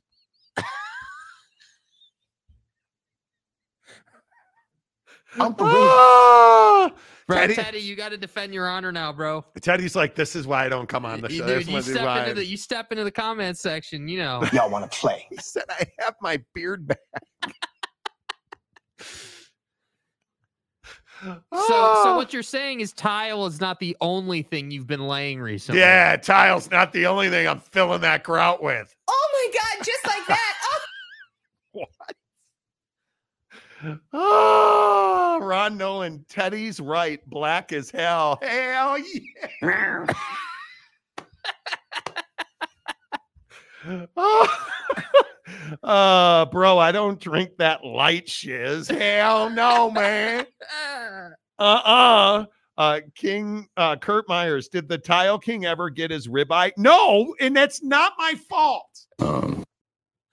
It is not my fault. Dark beer or whiskey. Exactly right. Exactly right. Anyway, enough ripping on coffee. I just No, I agree. Coffee culture can be a little, a little, you know, toxic. can I get that cold press, bro? Eh, because coffee ground guy, coffee ground guy in the cold press is like dip cup guy. right? Like he's a co- cold press coffee ground tell- guy. Tell, the guy that you used to work with at at the Yelpatory, his desk every day covered in coffee. and he's dead, so I can talk this story now. Yes, you did. Yes, you did. This fucking guy. He is the guy. He used, you know, those misters that fill up the air with with good karma, bro. So two desks down, I had this this the late Connor Hansen, Yeah. rest his soul. Uh, he bring he used to bring in a diffuser that would fill the air with good karma. Next to him was this degenerate cat whose name I don't remember now. and he would have coffee in one cup and coffee grounds in another cup. And he would spill the coffee and knock over the coffee ground cup, trying to not knock over the coffee cup. It's a perfectly calibrated recipe for maximum personal achievement. all over the place. and so, what did it always smell like? Old ass coffee grounds. And it's like, bro, Because it's garbage.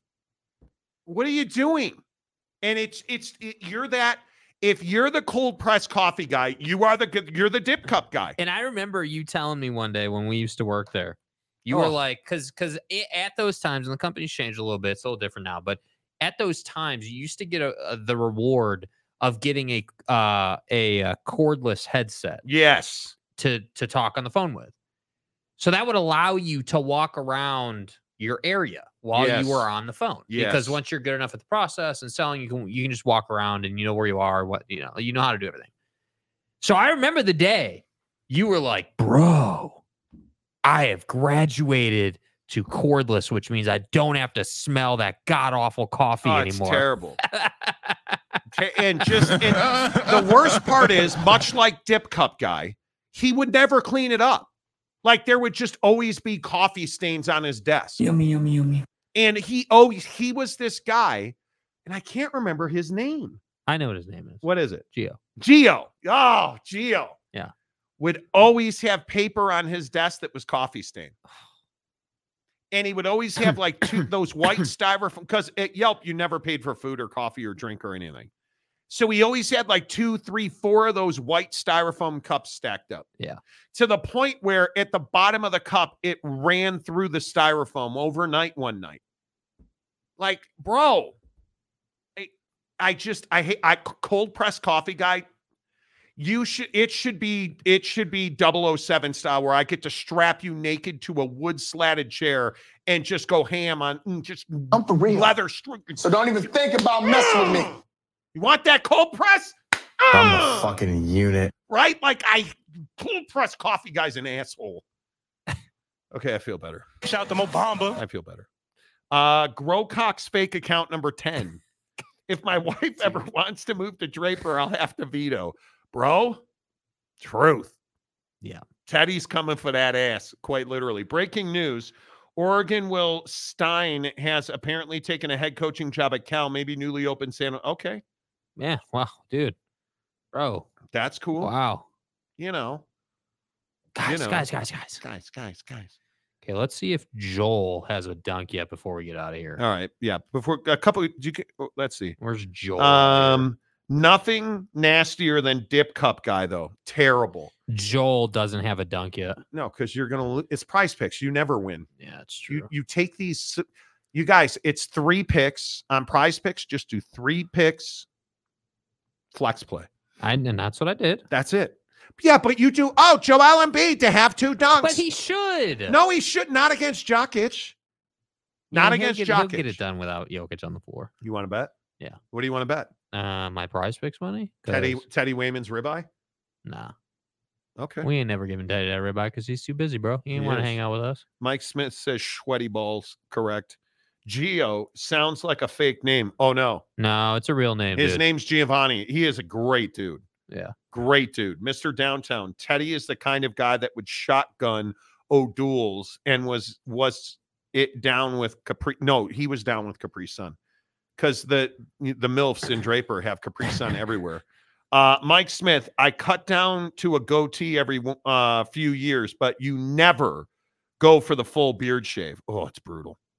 Uh, Draper, home of the Soakers Anonymous, Kurt Meyer says, could be. You see, I'm a guy of simple taste. Teddy's ribeye. Uh, leave Draper moms alone if their husbands follow the Monty show. Exactly. uh, Maury Alvarez, I will take Teddy's ribeye. Johnny Gonzalez, Capri Sun for your Capri pants, dude.